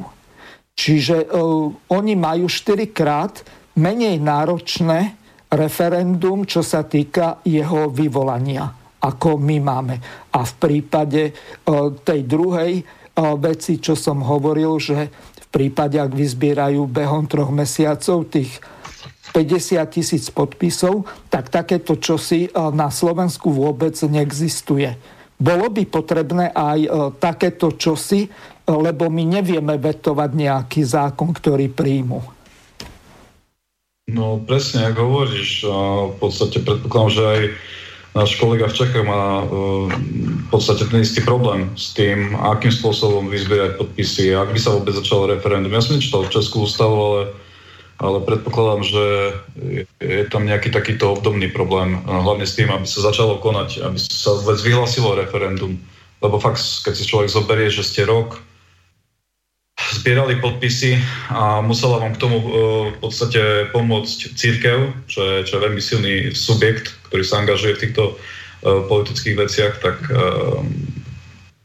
tak je to niekedy až nereálne, že 350 tisíc podpisov vyzbierať. No, takto ja to vysvetlím. My sme boli ako tieto mimovládky, e, zo začiatku nás bolo asi e, nejakých 87, možno 90. Tieto mimovládky, e, to znamená občianske združenia v Českej republike, by to boli spolky, tak boli schopné vyzbierať zhruba 120 tisíc podpisov a potom už v našom okolí nebolo toho, kto by bol ochotný to podpísať. Vtedy sa jednalo s konferenciou biskupov Slovenska a vtedy katolická církev vyzbierala v kostoloch 300 tisíc podpisov. Čiže celkový ten počet bol 420 tisíc podpisov. Samozrejme, Tono Chromik bol jednať na pohode s prezidentom, ktorý slúbil, že e, nebude robiť žiadne problémy. Samozrejme, ako poznáme nášho Andreja, tak e, on z pravidla nikdy nedodrží slovo. A ten zásadný problém spočíval v tom, že e, jednu otázku, potom ako on to dal na ústavný súd, tak nám vyradil. Hoci bola veľmi dôležitá údajne podľa tých ústavných sudcov bola e, v rozpore e, s tými základnými ľudskými právami a slobodami. A teraz by som zahral jednu pesničku z hodov okolností. To naspievala jedna česká kapela, dokonca po slovensky, že som priam žasol, že e, bez nejakých e, prízvukov. E, názov má Lupo Aneta a vypočujeme si ju teraz. Zbuď, zlatená liška, ty, čo si mi nahrabala politickou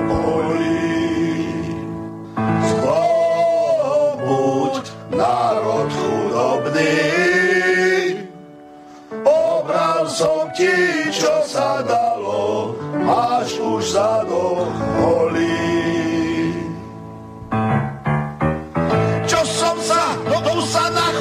Čo som sa, Soroša naprosil, priateľov mám stojek, z jeho neziskoviek.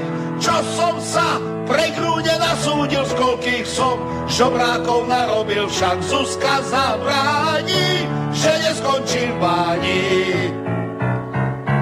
Čo som sa s angelou naschádzal, čo zlatých dukátov nahrabal, sa to nikto nevie, snad hovadin natáral Slovensko, rohlíkom opíjal, čo naklamal bohovie čo naklamal bohovie. Zlobuď, zlatená kľúčka, z najlepšieho rýžoviska na politickom poli. Zlobuď, moja imunita, ničoho sa však nebojím, Zuzka za mnou stojí. Čo som sa na ovciach nachechtal, koľko som majetkov rozpredal, kto to vie, kto to vie, ten snad nič nepovie. Koľkých som úžerov ojebal, nikdy som sa nikoho nebal, len ruských motoviek, len ruských motoviek. Čo som sa pre grúne nasúdil, z koľkých som šobrákov narobil, snad to nikto nevie, snad to nik nepovie. Čo som sa hovadin natáral Slovensko, rohlíkom opíjal, však Zuzka zabráni, že neskončí v báni. Však Zuzka zabráni, že neskončí v báni. Takže mali sme možnosť vypočuť si českú kapelu Lupo Aneta, ktorá nám zaspievala našťastie po slovensky. No neviem, že, či je to nejaká neviem, ako by som to nazval, pomsta Andrejovým nebankovkám a požičkárňam v Českej republike to riešiť nebudem. Máme tu Petra Zábranského. Peťo, počujeme sa? Počujeme sa. Takže... Počujeme, počujeme. Ty si sa um, ma spýtal na jednu veľmi dôležitú vec. Chvíľu si tu nebol, lebo si plníš pracovné povinnosti. Tak k tomu, ako má vlastne to referendum byť postavené, tak k tomu sme sa nedostali. A dobre by bolo vysvetliť, že čo sú to tzv. chlebové témy, ktoré motivujú tých ľudí, aby prišli k tomu referendu. Lebo ako náhle urobíme suché právnické referendum, napríklad ohľadom toho, čo tým ľuďom fyzicky alebo do ich peňaženiek alebo neviem akým spôsobom nepomôže, tak to ich skrátka nezdvihne, aby išli k tomu referendu hlasovať. Čiže dobre by bolo odlíšiť legislatívne otázky od tzv. chlebových. E, vedel by si toto našim poslucháčom vysvetliť? Určite, aspoň v krátkosti, ale dovol mi ešte jednu vec doplniť k tomu, čo ste sa pred chvíľočkou bavili a to je ten, kto nepríde k referendu, vlastne súhlasí. Vieš si predstaviť e, v národe, ako je Slovensko, slovenský národ, ktorý hlavne e, ide po negatívnych informáciách, Ano. alebo je jednoducho určitým spôsobom sa mu veľmi až tak nechce, lebo je taký unavený z toho, čo sa deje, že by prišla nejaká skupina ľudí a dala e, nadpráva LGBTI, ten, kto nepríde, tak by vlastne súhlasil s tým. Teraz títo slnečkári by sa určite dali dokopy, Áno. vyzberali by podpisy a zrazu by musela prísť obrovská masa ľudí povedať, že to nechce. Si no. predstaviť, že na takom našom Slovensku by tí ľudia oboli tie topánky a v ten daný čas by išli k tým urnám.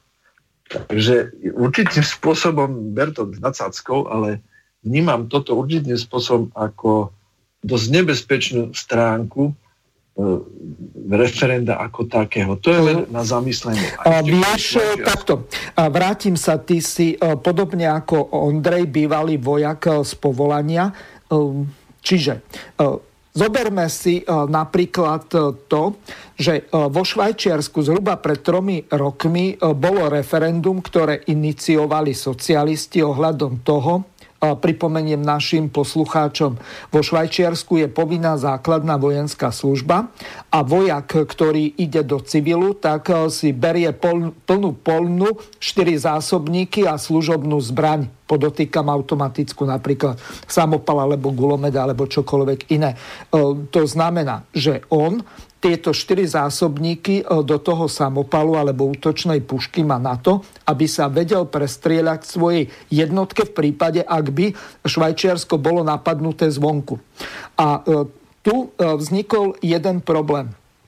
Keď socialisti chceli, aby tieto zbranie týchto záložákov neboli u nich doma, tak chceli vytvoriť nejaké kantonálne zbrojnice alebo minimálne na úrovni e, miest alebo nejakých e, vesničiek e, strediskových. To znamená, že v malej obci by tá zbrojnica nebola, ale boli by tie zbrojnice v nejakom okruhu, kde by, tí, kde by tie zbranie boli zavre, zamknuté. Oni vtedy prišli k referendu a zahlasovali a dosť vysokou väčšinou, že oni si tu zbranie chcú nechať u seba doma, lebo toto majú tradíciu, povedzme už od 13. storočia. A vtedy mali len nejaké lúky a šípy, halapartne a meče doma. Čiže e, teraz majú útočné pušky alebo dokonca gulomety doma a e, Niektorí, keď eh, si vypili, tak eh, sa vyhrážali manželkám, že ak eh, budú do nich rýpať, tak v tom prípade budú schopní použiť tie zbranie. A ženy vtedy tlačili na týchto socialistov, aby to išlo do tej zbrojnice. Teraz bolo referendum zas opačné. Hovoril som, že účasť bola nízka, len 54%, a 63% zahlasovalo za to, aby bola kontrola zbraní tak, ako je v Európskej únii. Pripomeniem, že Švajčiarsko nie je členom Európskej únie, a je, ale je členom Schengenu. Čiže, aby e, povedzme bola e, šengenská zóna, tak nie je podmienka byť členom Európskej únie.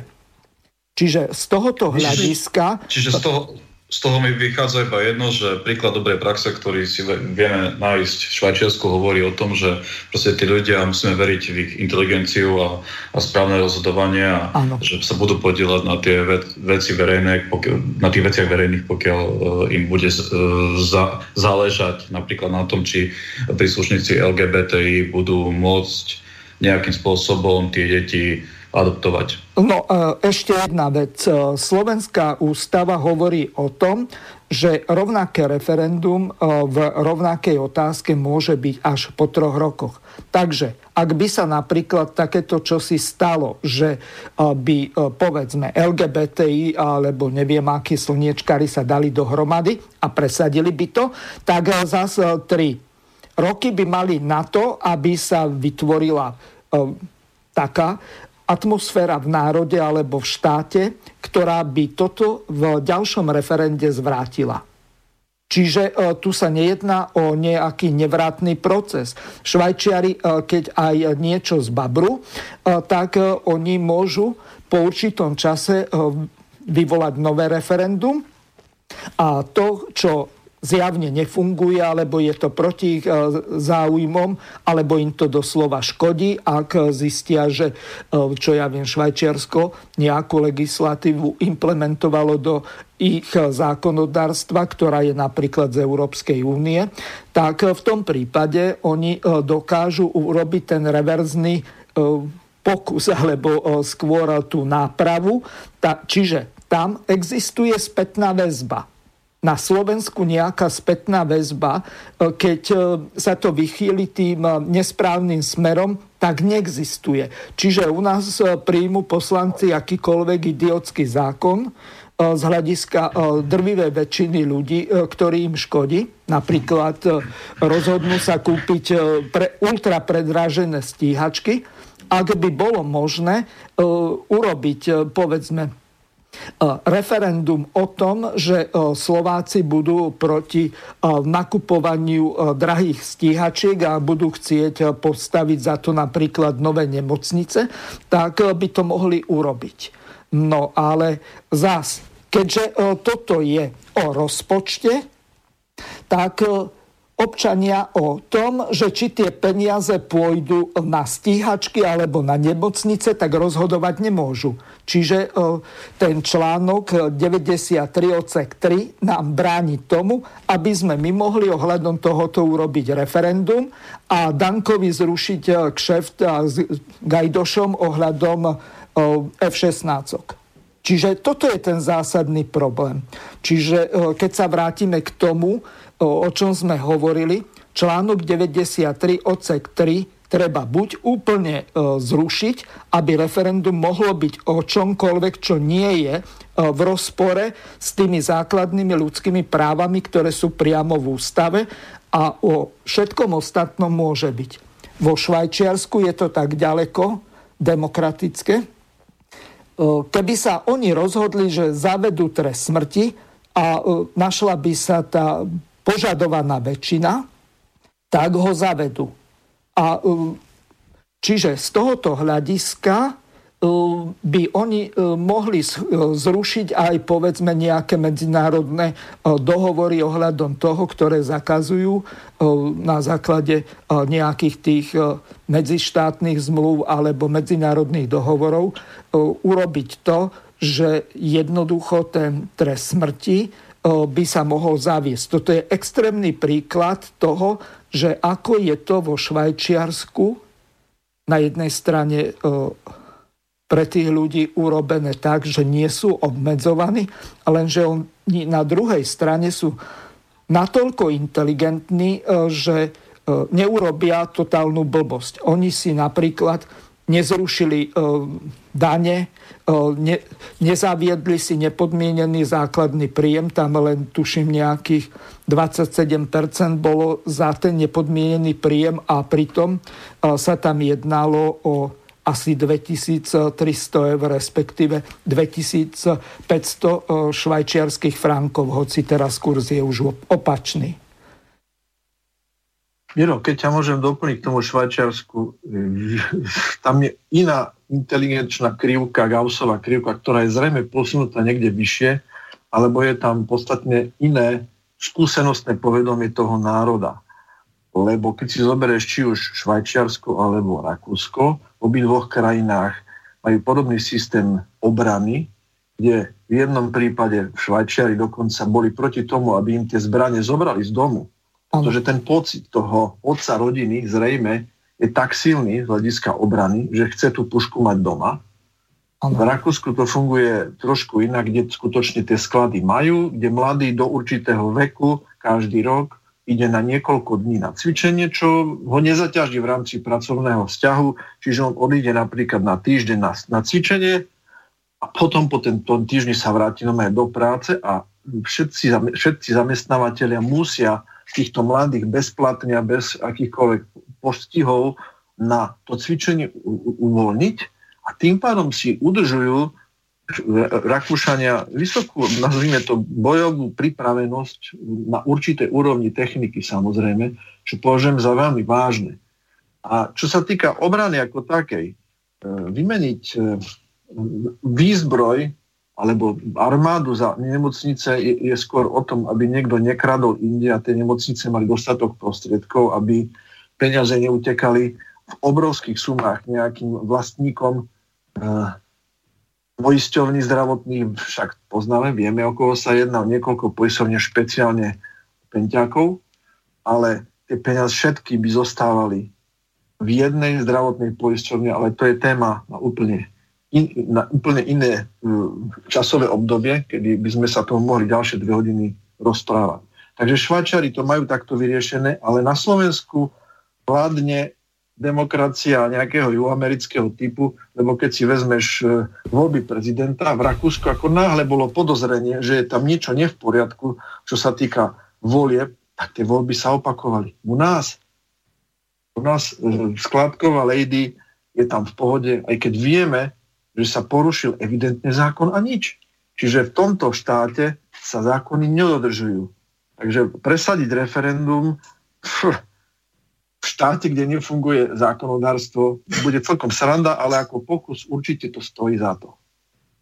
A vrátim sa k tomu, čo si hovoril, a to je, to sú tie chlebové alebo dôležité otázky. Ty si vlastne tú prvú začal rozoberať a to, aby článok 93, čo sa týka základných ľudských práv a slobod, sa modifikoval alebo vyhodil a doplnil nejakým spôsobom. Je to veľmi dôležitá vec a týka sa to určitým spôsobom vlastne aj zfunkčenia referenda. Je to tak, Miro? Nie, ne, nepočujeme sa, nevadí. E, znamenalo by to aj odvolateľnosť politikov referendum. Ďalšia veľmi dôležitá vec, ktoré sa naši fešáci politici neuveriteľne boja a budú robiť všetko preto, aby niečo také neprešlo. Čiže toto zaujíma väčšinu obyvateľstva. Čiže ak by sa otázka postavila správnym spôsobom, tak si viem predstaviť, že viac ako 50% voličov by bolo schopných prísť a odvoliť správnym spôsobom takéto referendum. Takže prvá vec bola článok 93, tomu by som doplnil laickým spôsobom povedané odvolateľnosť politikov referendum. Ďalšia vec, ktorá nás napadla, alebo ktorú sme už rozoberali medzi sebou, je napríklad právo na bývanie. Je to dosť závažná klauzula. Miro, môžeš vysvetliť, ako to vlastne v legislatíve už dnes máme zapracované a ako sa to vlastne nedodržuje. Si tam, Miro? Ja som tu, máme teraz pripojeného aj Miloša z Verinu. Miloš, počujeme sa, alebo počul si Petra, že čo hovoril? Ja som počul v podstate len ten záver. Áno. Nie som celkom v obraze. Mm, dobre. Ale... Ja samozrejme vysvetlím tú jednoduchú záležitosť. Slovenská republika prijala Európsku sociálnu chartu revidovanú. Prijala z 31 článkov asi e, nejakých 29. Dva články nie sú prijaté. A ten článok 31, ktorý nie je prijatý, je právo na bývanie. Čiže oni kvôli tomu, aby developeri zarábali, aby rentieri zarábali a tak ďalej, aby e, z tohoto išli do štátneho rozpočtu. E, peniaze, napríklad e, daň z pridanej hodnoty alebo po prípade nejaké to iné zdanenie týchto nájmov alebo prenajmov, tak e, samozrejme nad stanovenú hranicu, čo je v podstate to nezdaniteľné minimum, ktoré je e, teraz nejakých 3937 e, eur a 35 centov. Čiže to, čo prekročí, tak to je už zdaňované. Čiže salariatná vrstva vládnúca, ktorá je tu, tak ona nepripustí to, aby sa prijal ten zákon, alebo aby sa ratifikovalo e, to, ten článok 31 tej Európskej charty revidovanej. Čiže e, toľko na vysvetlenie. Toto by malo obrovský význam z toho dôvodu, že ak by sa do ústavy Slovenskej republiky dostalo to, že každý človek má právo na bývanie, kaž, tak e, nemáme bezdomovcov, štát by sa musel o to postarať. Otázne je, e, do akej miery e, by to bolo ekonomicky a sociálne udržateľné, ale ja som presvedčený, keď platia tu určité základné ľudské práva, tak jednoducho tí ľudia sú keď eh, sa staráme o, to, o psy a mačky eh, a pre tých sú útolky, eh, tak prečo by ľudia nemali mať dôstojné bývanie, aj keď sú v krajnej núdzi. Ale vzhľadom k tomu, že čas nás tlačí a do konca relácie máme 25 minút, tak ja by som priamo prešiel k pánovi Milošovi Zverinovi a spýtal sa ho na jednu veľmi základnú a zásadnú otázku pred nejakým časom sme spolu hovorili, dokonca aj tu s ostatnými, pre touto reláciou, kolegami samozrejme, ktorí sa zapojili do toho permanentného petičného výboru. A ty si nám povedal, že existuje aj iná iniciatíva, ktorá je približne rozbehnutá od mája tohoto roku. A dobre by bolo vysvetliť našim poslucháčom, že o akú iniciatívu referendovú sa jedná, či je to tá iniciatíva e, Joška Šolca, čo sme mali o tom referende relácie niekedy v rokoch 2015-2016, alebo je to iná iniciatíva? A aká je vlastne možnosť spojiť tieto dve iniciatívy z toho dôvodu, že tu neexistuje konkurencia na rozdiel od politických strán. No, ja by som k tomu mohol povedať len toľko, že ako si povedal, je tu taká iniciatíva asi od mája uh, tohoto roku, s tým, že v podstate my to robíme ako občianskú iniciatívu, s tým, že robíme to plošne uh, na celom území Slovenska, čiže zapájajú sa ľudia do toho zo všetkých krajov Slovenska a momentálne dávame dokopy tie okresné štruktúry, aby to bolo teda plošne pokryté. Uh-huh. A samozrejme sa nebraníme žiadnej spolupráci. Takúto spoluprácu len môžeme privítať, lebo ja osobne si teda myslím, že tieto veci ohľadom referent by sa mali koordinovať, lebo Áno. strašne veľa referent beží aj na internete, aj v elektronickej podobe, aj a proste sa míňajú účinkom, lebo vždy teda ľudia spontánne sa do toho púšťajú bez nejakej prípravy uh, hĺbšej. Takže ja si myslím, že všetky tieto skupiny treba pospájať v rámci Slovenska a skoordinovať tú činnosť, aby, aby sme boli efektívni. A naozaj tam treba vyberať také témy, čo hýbu spoločnosťou a čo riešia vlastne problémy bežných ľudí, ako ste aj vy už asi spomínali v tejto relácii. To bolo to právo na bývanie, právo na zdravie, na vzdelanie, ono síce v ústave sa o tom hovorí, ale vieme, že je prijatých eh, veľa zákonov, ktoré eh, vlastne eliminujú tieto naše ústavné práva a vlastne je v tom veľký chaos, tak ja si myslím, že by, že by sme mali spojiť síly a proste to koordinovať z nejakého jedného centra. Mohlo by sa to robiť na ten spôsob rady starších, keby sa tam proste zišli odborníci z celého Slovenska, zo všetkých oblastí a vlastne by aj e, takýmto spôsobom vyberali nejaké vhodné otázky, aj vhodnú formu, ako to dostať do verejnosti. A samozrejme aj veci s tým súvisiace, ako to spropagovať, lebo vieme teda, že tu pôsobia všelijaké tie mimovládky, ktoré e, sa tvária, že, že oni sú ten hlas ľudu, ale v podstate tu sú nastrčené mimovládky, ktoré sú financované zo zahraničia a v skutočnosti sledujú nejaké záujmy zahraničných skupín a oligarchov a im je ukradnuté, ako, ako žijú občania Slovenskej republiky. Takže naozaj by sme sa mali domáci vlastenci do toho pustiť, skoordinovať sa, stretávať sa pravidelne a pracovať na tom. Tak asi toľko na začiatok.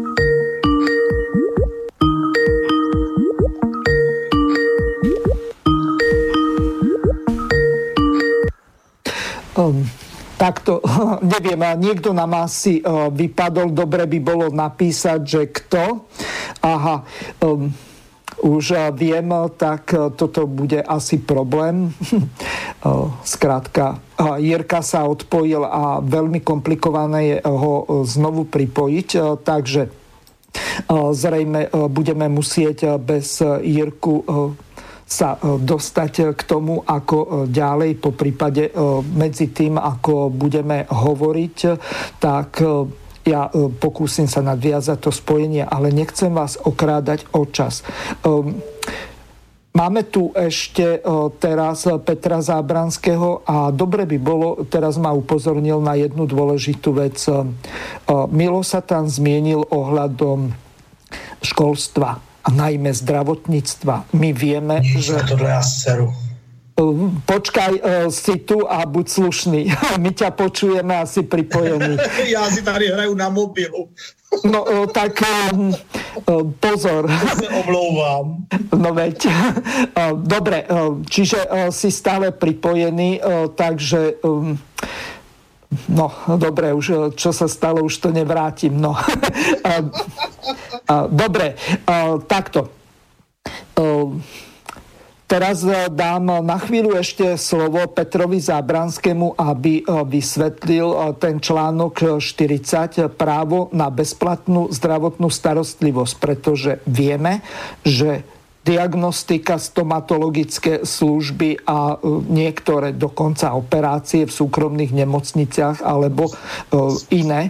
Takéto zdravotné služby sú v podstate komodifikované oni sú normálnym tovarom v nenormálnom zdravotníctve, ktoré by malo byť podľa ústavy bezplatné. E, čiže, Peťo, dovzdávam ti slovo, aby si toto vysvetlil našim poslucháčom, ako je to. Ja mám k tomu jednoduchý komentár. Aký je rozdiel medzi zápalom e, zuba a slepým, zápalom slepého čreva? Týka sa to zdravia. Ako je možné? Ako sa to vôbec stalo, Myslím si, že aj v zahraničí, napríklad v Rakúsku, je nutné pripoistenie, ale dá sa to, že si pripoistíte aj stomatologickú starostlivosť nejakým percentom navyše. Čiže ako je možné, že ošetrovanie zubov, to znamená súčasť zdravotného stavu občana, si má občan platiť sám. Je to niečo neskutočné. To znamená, toto by malo automaticky sa stať súčasťou povinného zdravotného poistenia a mala by tam byť nejaká štandard, nejaká štandardná sada e, zubných e, na, úkonov, ktoré by sa mali robiť bezplatne. Ak ti niečo špeciálne navyše, ktoré nutnosti zachovania zdravia nepotrebuje, to už je druhá vec, že chce mať niekto prekrásne biele zuby a neviem akého tvaru a tak ďalej. To je niečo ako plastická chirurgia, tá kozmetická, ano. ale nie tá zdravotná. To znamená, je to niečo neskutočné, ak niečo také je vôbec možné. Čiže predpokladám, že nejaká komora zubných lekárov si to vybavila, alebo neviem kto, aby toto bolo jednoducho vybrané von z toho koša zdravotníckej starostlivosti.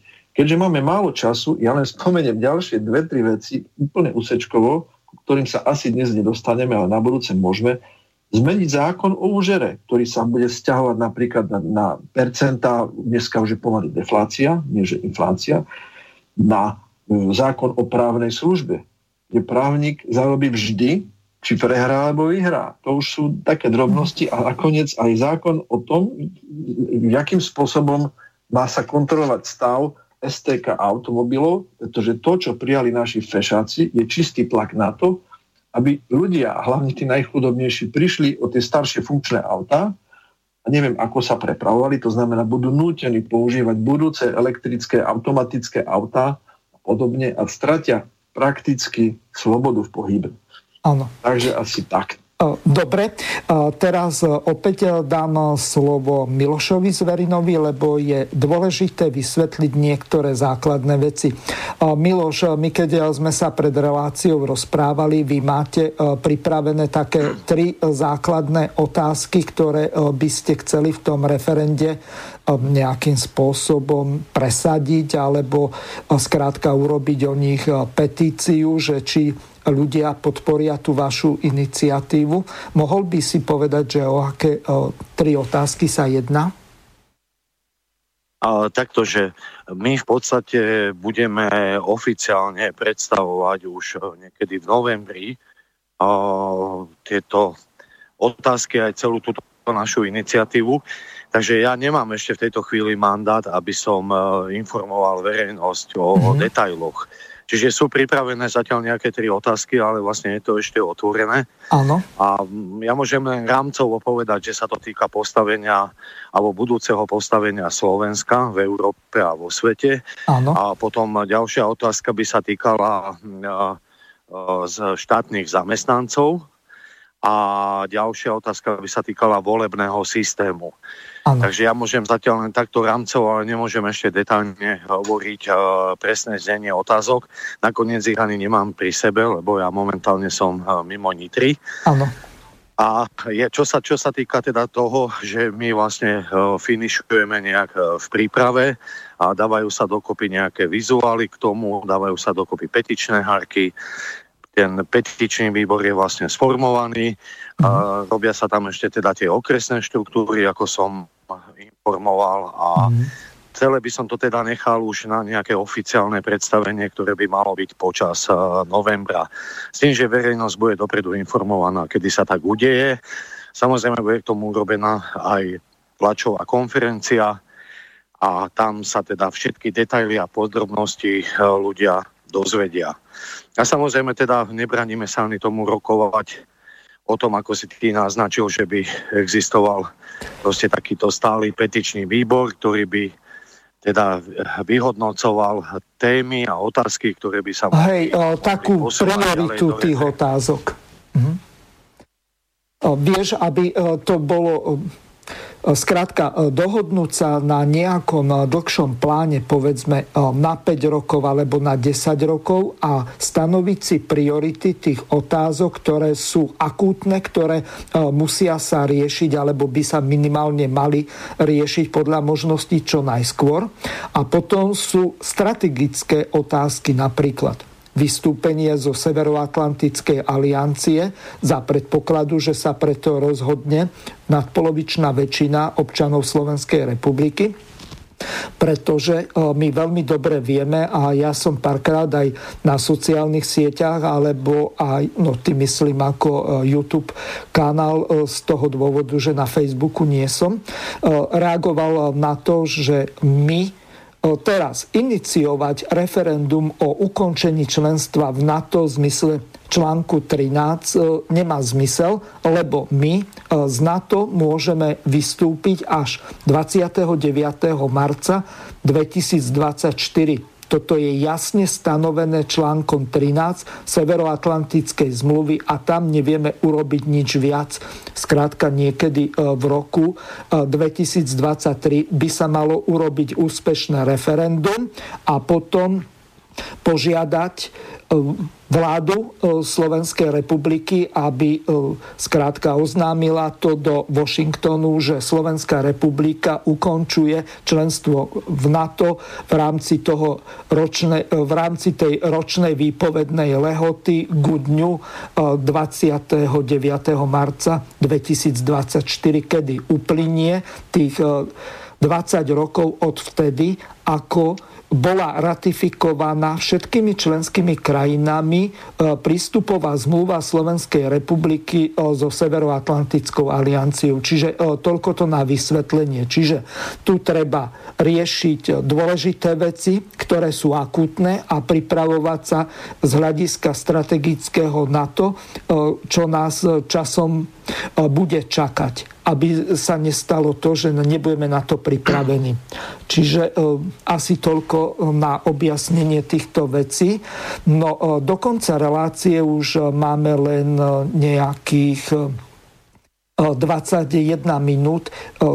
Tento čas by sme mali ešte efektívne využiť na to, že akým spôsobom by sa to dalo skoordinovať z toho dôvodu, že vidíme napríklad v prípade politických strán, lenže tam je situácia iná. Tam tie politické strany sa bijú o ten štátny príspevok, o to, aby mali poslanecké platy, aby mali asistentské asistentské platy, potom odmeny e, zo štátneho rozpočtu za mandáty a tak ďalej. Lenže v prípade e, takejto občiansko-politickej, nie stranicko-politickej iniciatívy je situácia diametrálne odlišná. Tu si títo aktivisti navzájom nekonkurujú, oni majú spoločný záujem, hoci možno rozdielne vidia prioritu tých jednotlivých otázok a ich akútnosť. Čiže na tomto by sa ten permanentný prípravný výbor mal zhodnúť, že v akom poradí sa tie jednotlivé otázky budú zaraďovať. Miloš, tvoj názor na toto je aký? No, ja, ja by som uh, tu po, poinformovať posluchačov Slobodného, info, uh, teda Slobodného vysielača, že my sme mali v nedelu stretnutie v Nitrianskom Rudne a bolo to vlastne taká platforma, ktorá sa nazýva Slovenské národné fórum, bolo to už druhé stretnutie. A boli tam teda zástupcovia aj politických strán, aj občianských združení. A ono to celkom dobre prebiehalo. Myslím že našla sa tam aj taká spoločná reč, aj spoločná vízia pre Slovensko. A samozrejme treba v tomto ďalej pokračovať a stretávať sa. No a ako si už aj ty povedal, že politické strany, samozrejme, že oni si budú hájiť nejaké tie svoje záujmy a tie majú na prvom mieste. A ja si myslím, že m, mm, taká kľúčová vec, čo sa týka aj toho referenda, je naozaj zreformovať aj volebný systém. A jednoducho my musíme dostať do slovenského parlamentu aj zástupcov z regiónov. Čiže Presne. ja by som, navr- by som navrhoval, že by sa malo rozdeliť minimálne na tých 79 volebných obvodov a viac. To mm. už mhm. je vec dohody.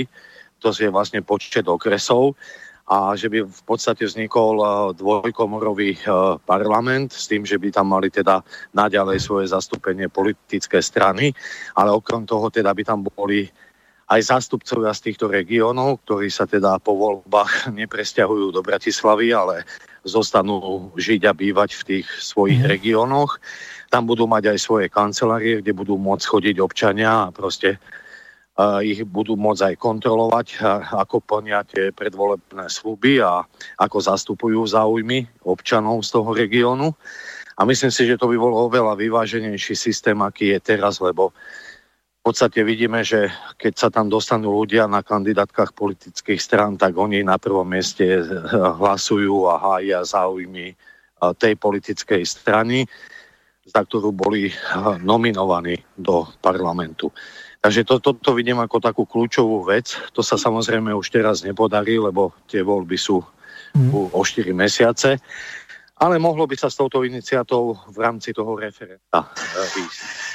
Áno. Takže to vidím celkom reálne. No, samozrejme vec, toto je Veľmi dôležitá vec, ja som sa aj v tom predchádzajúcom vstupe, možno pred nejakou 3 čtvrte hodinou, nepamätám si presne, zmienil o tom, že dobre by bolo zaviesť ten perfektný bikameralizmus, to znamená dvojkomorový e, parlament s tým, že Jedna komora by bola stranická, druhá by bola regionálna. E, tento systém majú zavedený Švajčiari a funguje im to veľmi dobre z toho dôvodu, že oni napríklad e, v prípade referenda tak majú tzv. dvojitú väčšinu to znamená, tým sa nemyslí e, dvojtretinová, aby bolo naprosto jasne. E, čiže nadpolovičná väčšina občanov musí zahlasovať za a takisto nadpolovičná väčšina kantónov musí zahlasovať za, aby e, ten výsledok toho referenda bol platný. Čiže napríklad nestalo by sa to, že Bratislava prehlasuje celé Slovensko a toto je e, jedna veľmi, alebo západoslovenský kraj, alebo v prípade Bratislavský VUC kde e, je najviac e, tých ľudí, ktorí sedia v parlamente a presadzujú si svoje zákony. Veď nakoniec vieme, že dve tretiny poslancov e, sú zo západného Slovenska a e, potom je tam jeden zásadný problém a o tomto by mohol nám viacej povedať aj Ondrej z toho dôvodu, ak je tu, lebo v podstate východné Slovensko alebo juh stredného Slovenska, tak to je v podstate ako keby nejaký vzdialený vidie, ktorý asi nemá do čoho čo sa deje v parlamente, až tak eh, veľa čo hovoriť a tým pádom eh, ten regionálny rozvoj nie je ani zďaleka vyvážený, pretože investície idú najmä na západné Slovensko a najmä do Bratislavského, po prípade Trnavského kraja a toto je ten zásadný problém a toto takto vidia. Ondrej, počujeme sa? Áno, áno, počujeme sa. No môžeš uh, na to reagovať. Ja by som, ja by som na túto otázku na to reagoval iba toľko, že v podstate toto by zvládlo, ja si myslím, ďalšiu nejakú reláciu.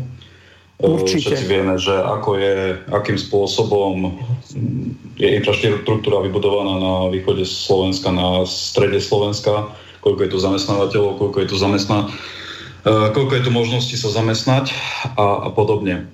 Ja by som ešte sa vrátil rád k tým klebovým otázkám. Ja osobne, už ste viacerí teraz zachytili informáciu, že v podstate ľudia už budú platiť za to, že majú finančné prostriedky v bankách. Nebude im banka dávať úroky, ale práve bude tam opačný efekt. bude a... záporný, de facto budú im odpisovať a... E, zistiny. Čiže jedna z takých tých, nazvem to chlebových otázok, ktoré by mohli byť, referen- mohli byť v referende, je to, aby sa v podstate zachovala hotovosť, tak ako to bolo v, Rak- v susednom Rakúsku, čiže e, zachovanie e, hotovosti, tak aby, aby, aby sme mali nejakú tú finančnú slobodu na nejakej tej úrovni. Nie je to, že sa v podstate je tu nejaký záujem zrušenie hotovostných platieb, zrušenie hotovosti a o všetkom by mala rozhodovať banka, koľko vám dá, kedy vám dá akým spôsobom vám dá váš vlastný majetok, vaše osobné peniaze. Čiže toto je jedna z vecí, ktorá by mohlo riešiť referendum. A ďalšia vec, samozrejme, častokrát objelaná nejaká to trestnoprávna e, e, zodpovednosť. O, o tom sme už viackrát vlastne rozprávali, hej, čiže stanovenie nejakej tej hmotnoprávnej a trestnoprávnej zodpovednosti e, politickej, úradnej, policajnej a aj súdnej moci za ich rozhodnutia, zmeniť e, v podstate ústavu a legislatívu takým spôsobom, aby mož, bolo možné skonfiškovať ich majetok. A nielen ich majetok, ale aj ten majetok, ktorý bol prevedený za, na ich príbuzných známych nejakým špekulatívnym spôsobom prepísaný, tak aby bol v konečnom dôsledku zachovaný v prospech korupčnej osoby. Mm-hmm. A takisto nejakým spôsobom e, e, zrušiť e, štatút kolektívneho zavinenia, ktorý v podstate momentálne nevieme postihovať ani trestnoprávne, ani vodnoprávne, čiže nejaká tá kolektívna zodpovednosť, aby sa stanovila, do, implikovala do trestného zákona. Ono sa to možno nezdá, ale tento, táto záležitosť sa veľmi často využíva hlavne v, na ministerstvách, na úradoch rôznych a podobne. Dobre, Ondrej, ešte tu máme Miloša Zverinu, ktorému by som na posledné dve minúty dal slovo, lebo naša relácia veľmi rýchlo uplynula. Takže Miloš, čo na záver chceš odkázať našim poslucháčom ohľadom organizovania referenda? No, ja by som im chcel odkázať, aby nepodceňovali túto možnosť vyjadriť sa ako občania Slovenskej republiky lebo ja si myslím, že to referendum má veľkú váhu, pokiaľ sa na ňom zúčastní teda veľký počet občanov. Takže ja si myslím, že, by sme mal, že nastal čas, aby sme tento nástroj začali efektívne využívať. Ale druhá vec, čo by som im chcel odkázať, tak je to, že e, kľúčová vec z môjho pohľadu sú parlamentné voľby 2020 ano. a naozaj, aby to nepodcenili, aby išli k tým voľbám, naozaj, aby si vyberali medzi tými e, proslovenskými a pronárodnými stranami, lebo pokiaľ, pokiaľ teda prevezmú moc eh, v Slovenskej republike títo liberáli, ktorí tu vykrikujú, že nemajú problém tu zriadiť eh, americké základne, nemajú problém tu navážať 10 eh, tisícky ilegálnych migrantov, tak to si myslím, že to Slovensko už nepredýcha, pokiaľ by sa toto stalo počas uplynulých 4 rokov. Takže naozaj treba mobilizovať, aby sa ľudia zhovarali medzi sebou o týchto témach, aby naozaj išli k voľbám a majú možnosť si vybrať odľava doprava, eh, vznikajú nejaké nové stredové strany, takže ten výber bude, aby sa nenechali manipulovať médiami a tretím sektorom plateným zo zahraničia. A naozaj, aby si ešte trochu štipku zdravého rozumu zachovali, išli k tým voľbám a naozaj, aby volili tieto pronárodné strany, lebo potom už neviem, či má vôbec význam niečo robiť Ďakujem ti veľmi pekne, Miloš, za to, že napriek tomu, že pracuje, že si si aspoň na poslednú polhodinu našiel čas. Bolo mi cťou, že si bol hosťom tejto relácii. Takisto veľmi pekne ďakujem. ďakujem. Veľmi pekne ďakujem Jirkovi Černohorskému z Českej republiky. Ahoj Jirko. Ďakujem taky, ahoj. Ďakujem takisto Petrovi Zábranskému za účasť tejto relácii. Neviem, že či je ešte tu. Som, som, tak pozdravím všetkých, ahoj. Ďakujem takisto aj Ondrejovi Štefikovi, ktorý bol prvýkrát v relácii Slobodného vysielača. Fakt som rád, že sme sa v takomto hojnom počte zišli a že sme mohli diskutovať o takto veľmi dôležitých veciach, ako je zorganizovanie referenda za základné veci, ktoré trápia drvivú väčšinu občanov Slovenskej republiky. Lúčim sa s vami, pozývam vás zajtra od 18. hodiny počúvať politické rozhovory e, s Romanom Michelkom, vrátime sa k tým dôležitým veciam, e, ktoré e, trápia slovenskú spoločnosť a takisto vám prajem príjemné počúvanie ďalších relácií Slobodného vysielača. Do počutia. Vysielací čas dnešnej relácie veľmi rýchlo uplynul, tak sa s vami zo štúdia Banska Bystrica Juh lúči moderátor a zúkar Miroslav Hazucha, ktorý vás touto reláciou sprevádzal. Vážené poslucháčky a poslucháči, budeme veľmi radi, ak nám zachováte nielen priazeň, ale ak nám aj napíšete vaše podnety a návrhy na zlepšenie relácie lebo bez spätnej väzby nebudeme vedieť relácie zlepšovať, za čo vám vopred veľmi pekne ďakujem. Do počutia. Táto relácia vznikla za podpory dobrovoľných príspevkov našich poslucháčov. I ty sa k ním môžeš pridať. Viac informácií nájdeš na www.slobodnyvysielac.sk Ďakujeme.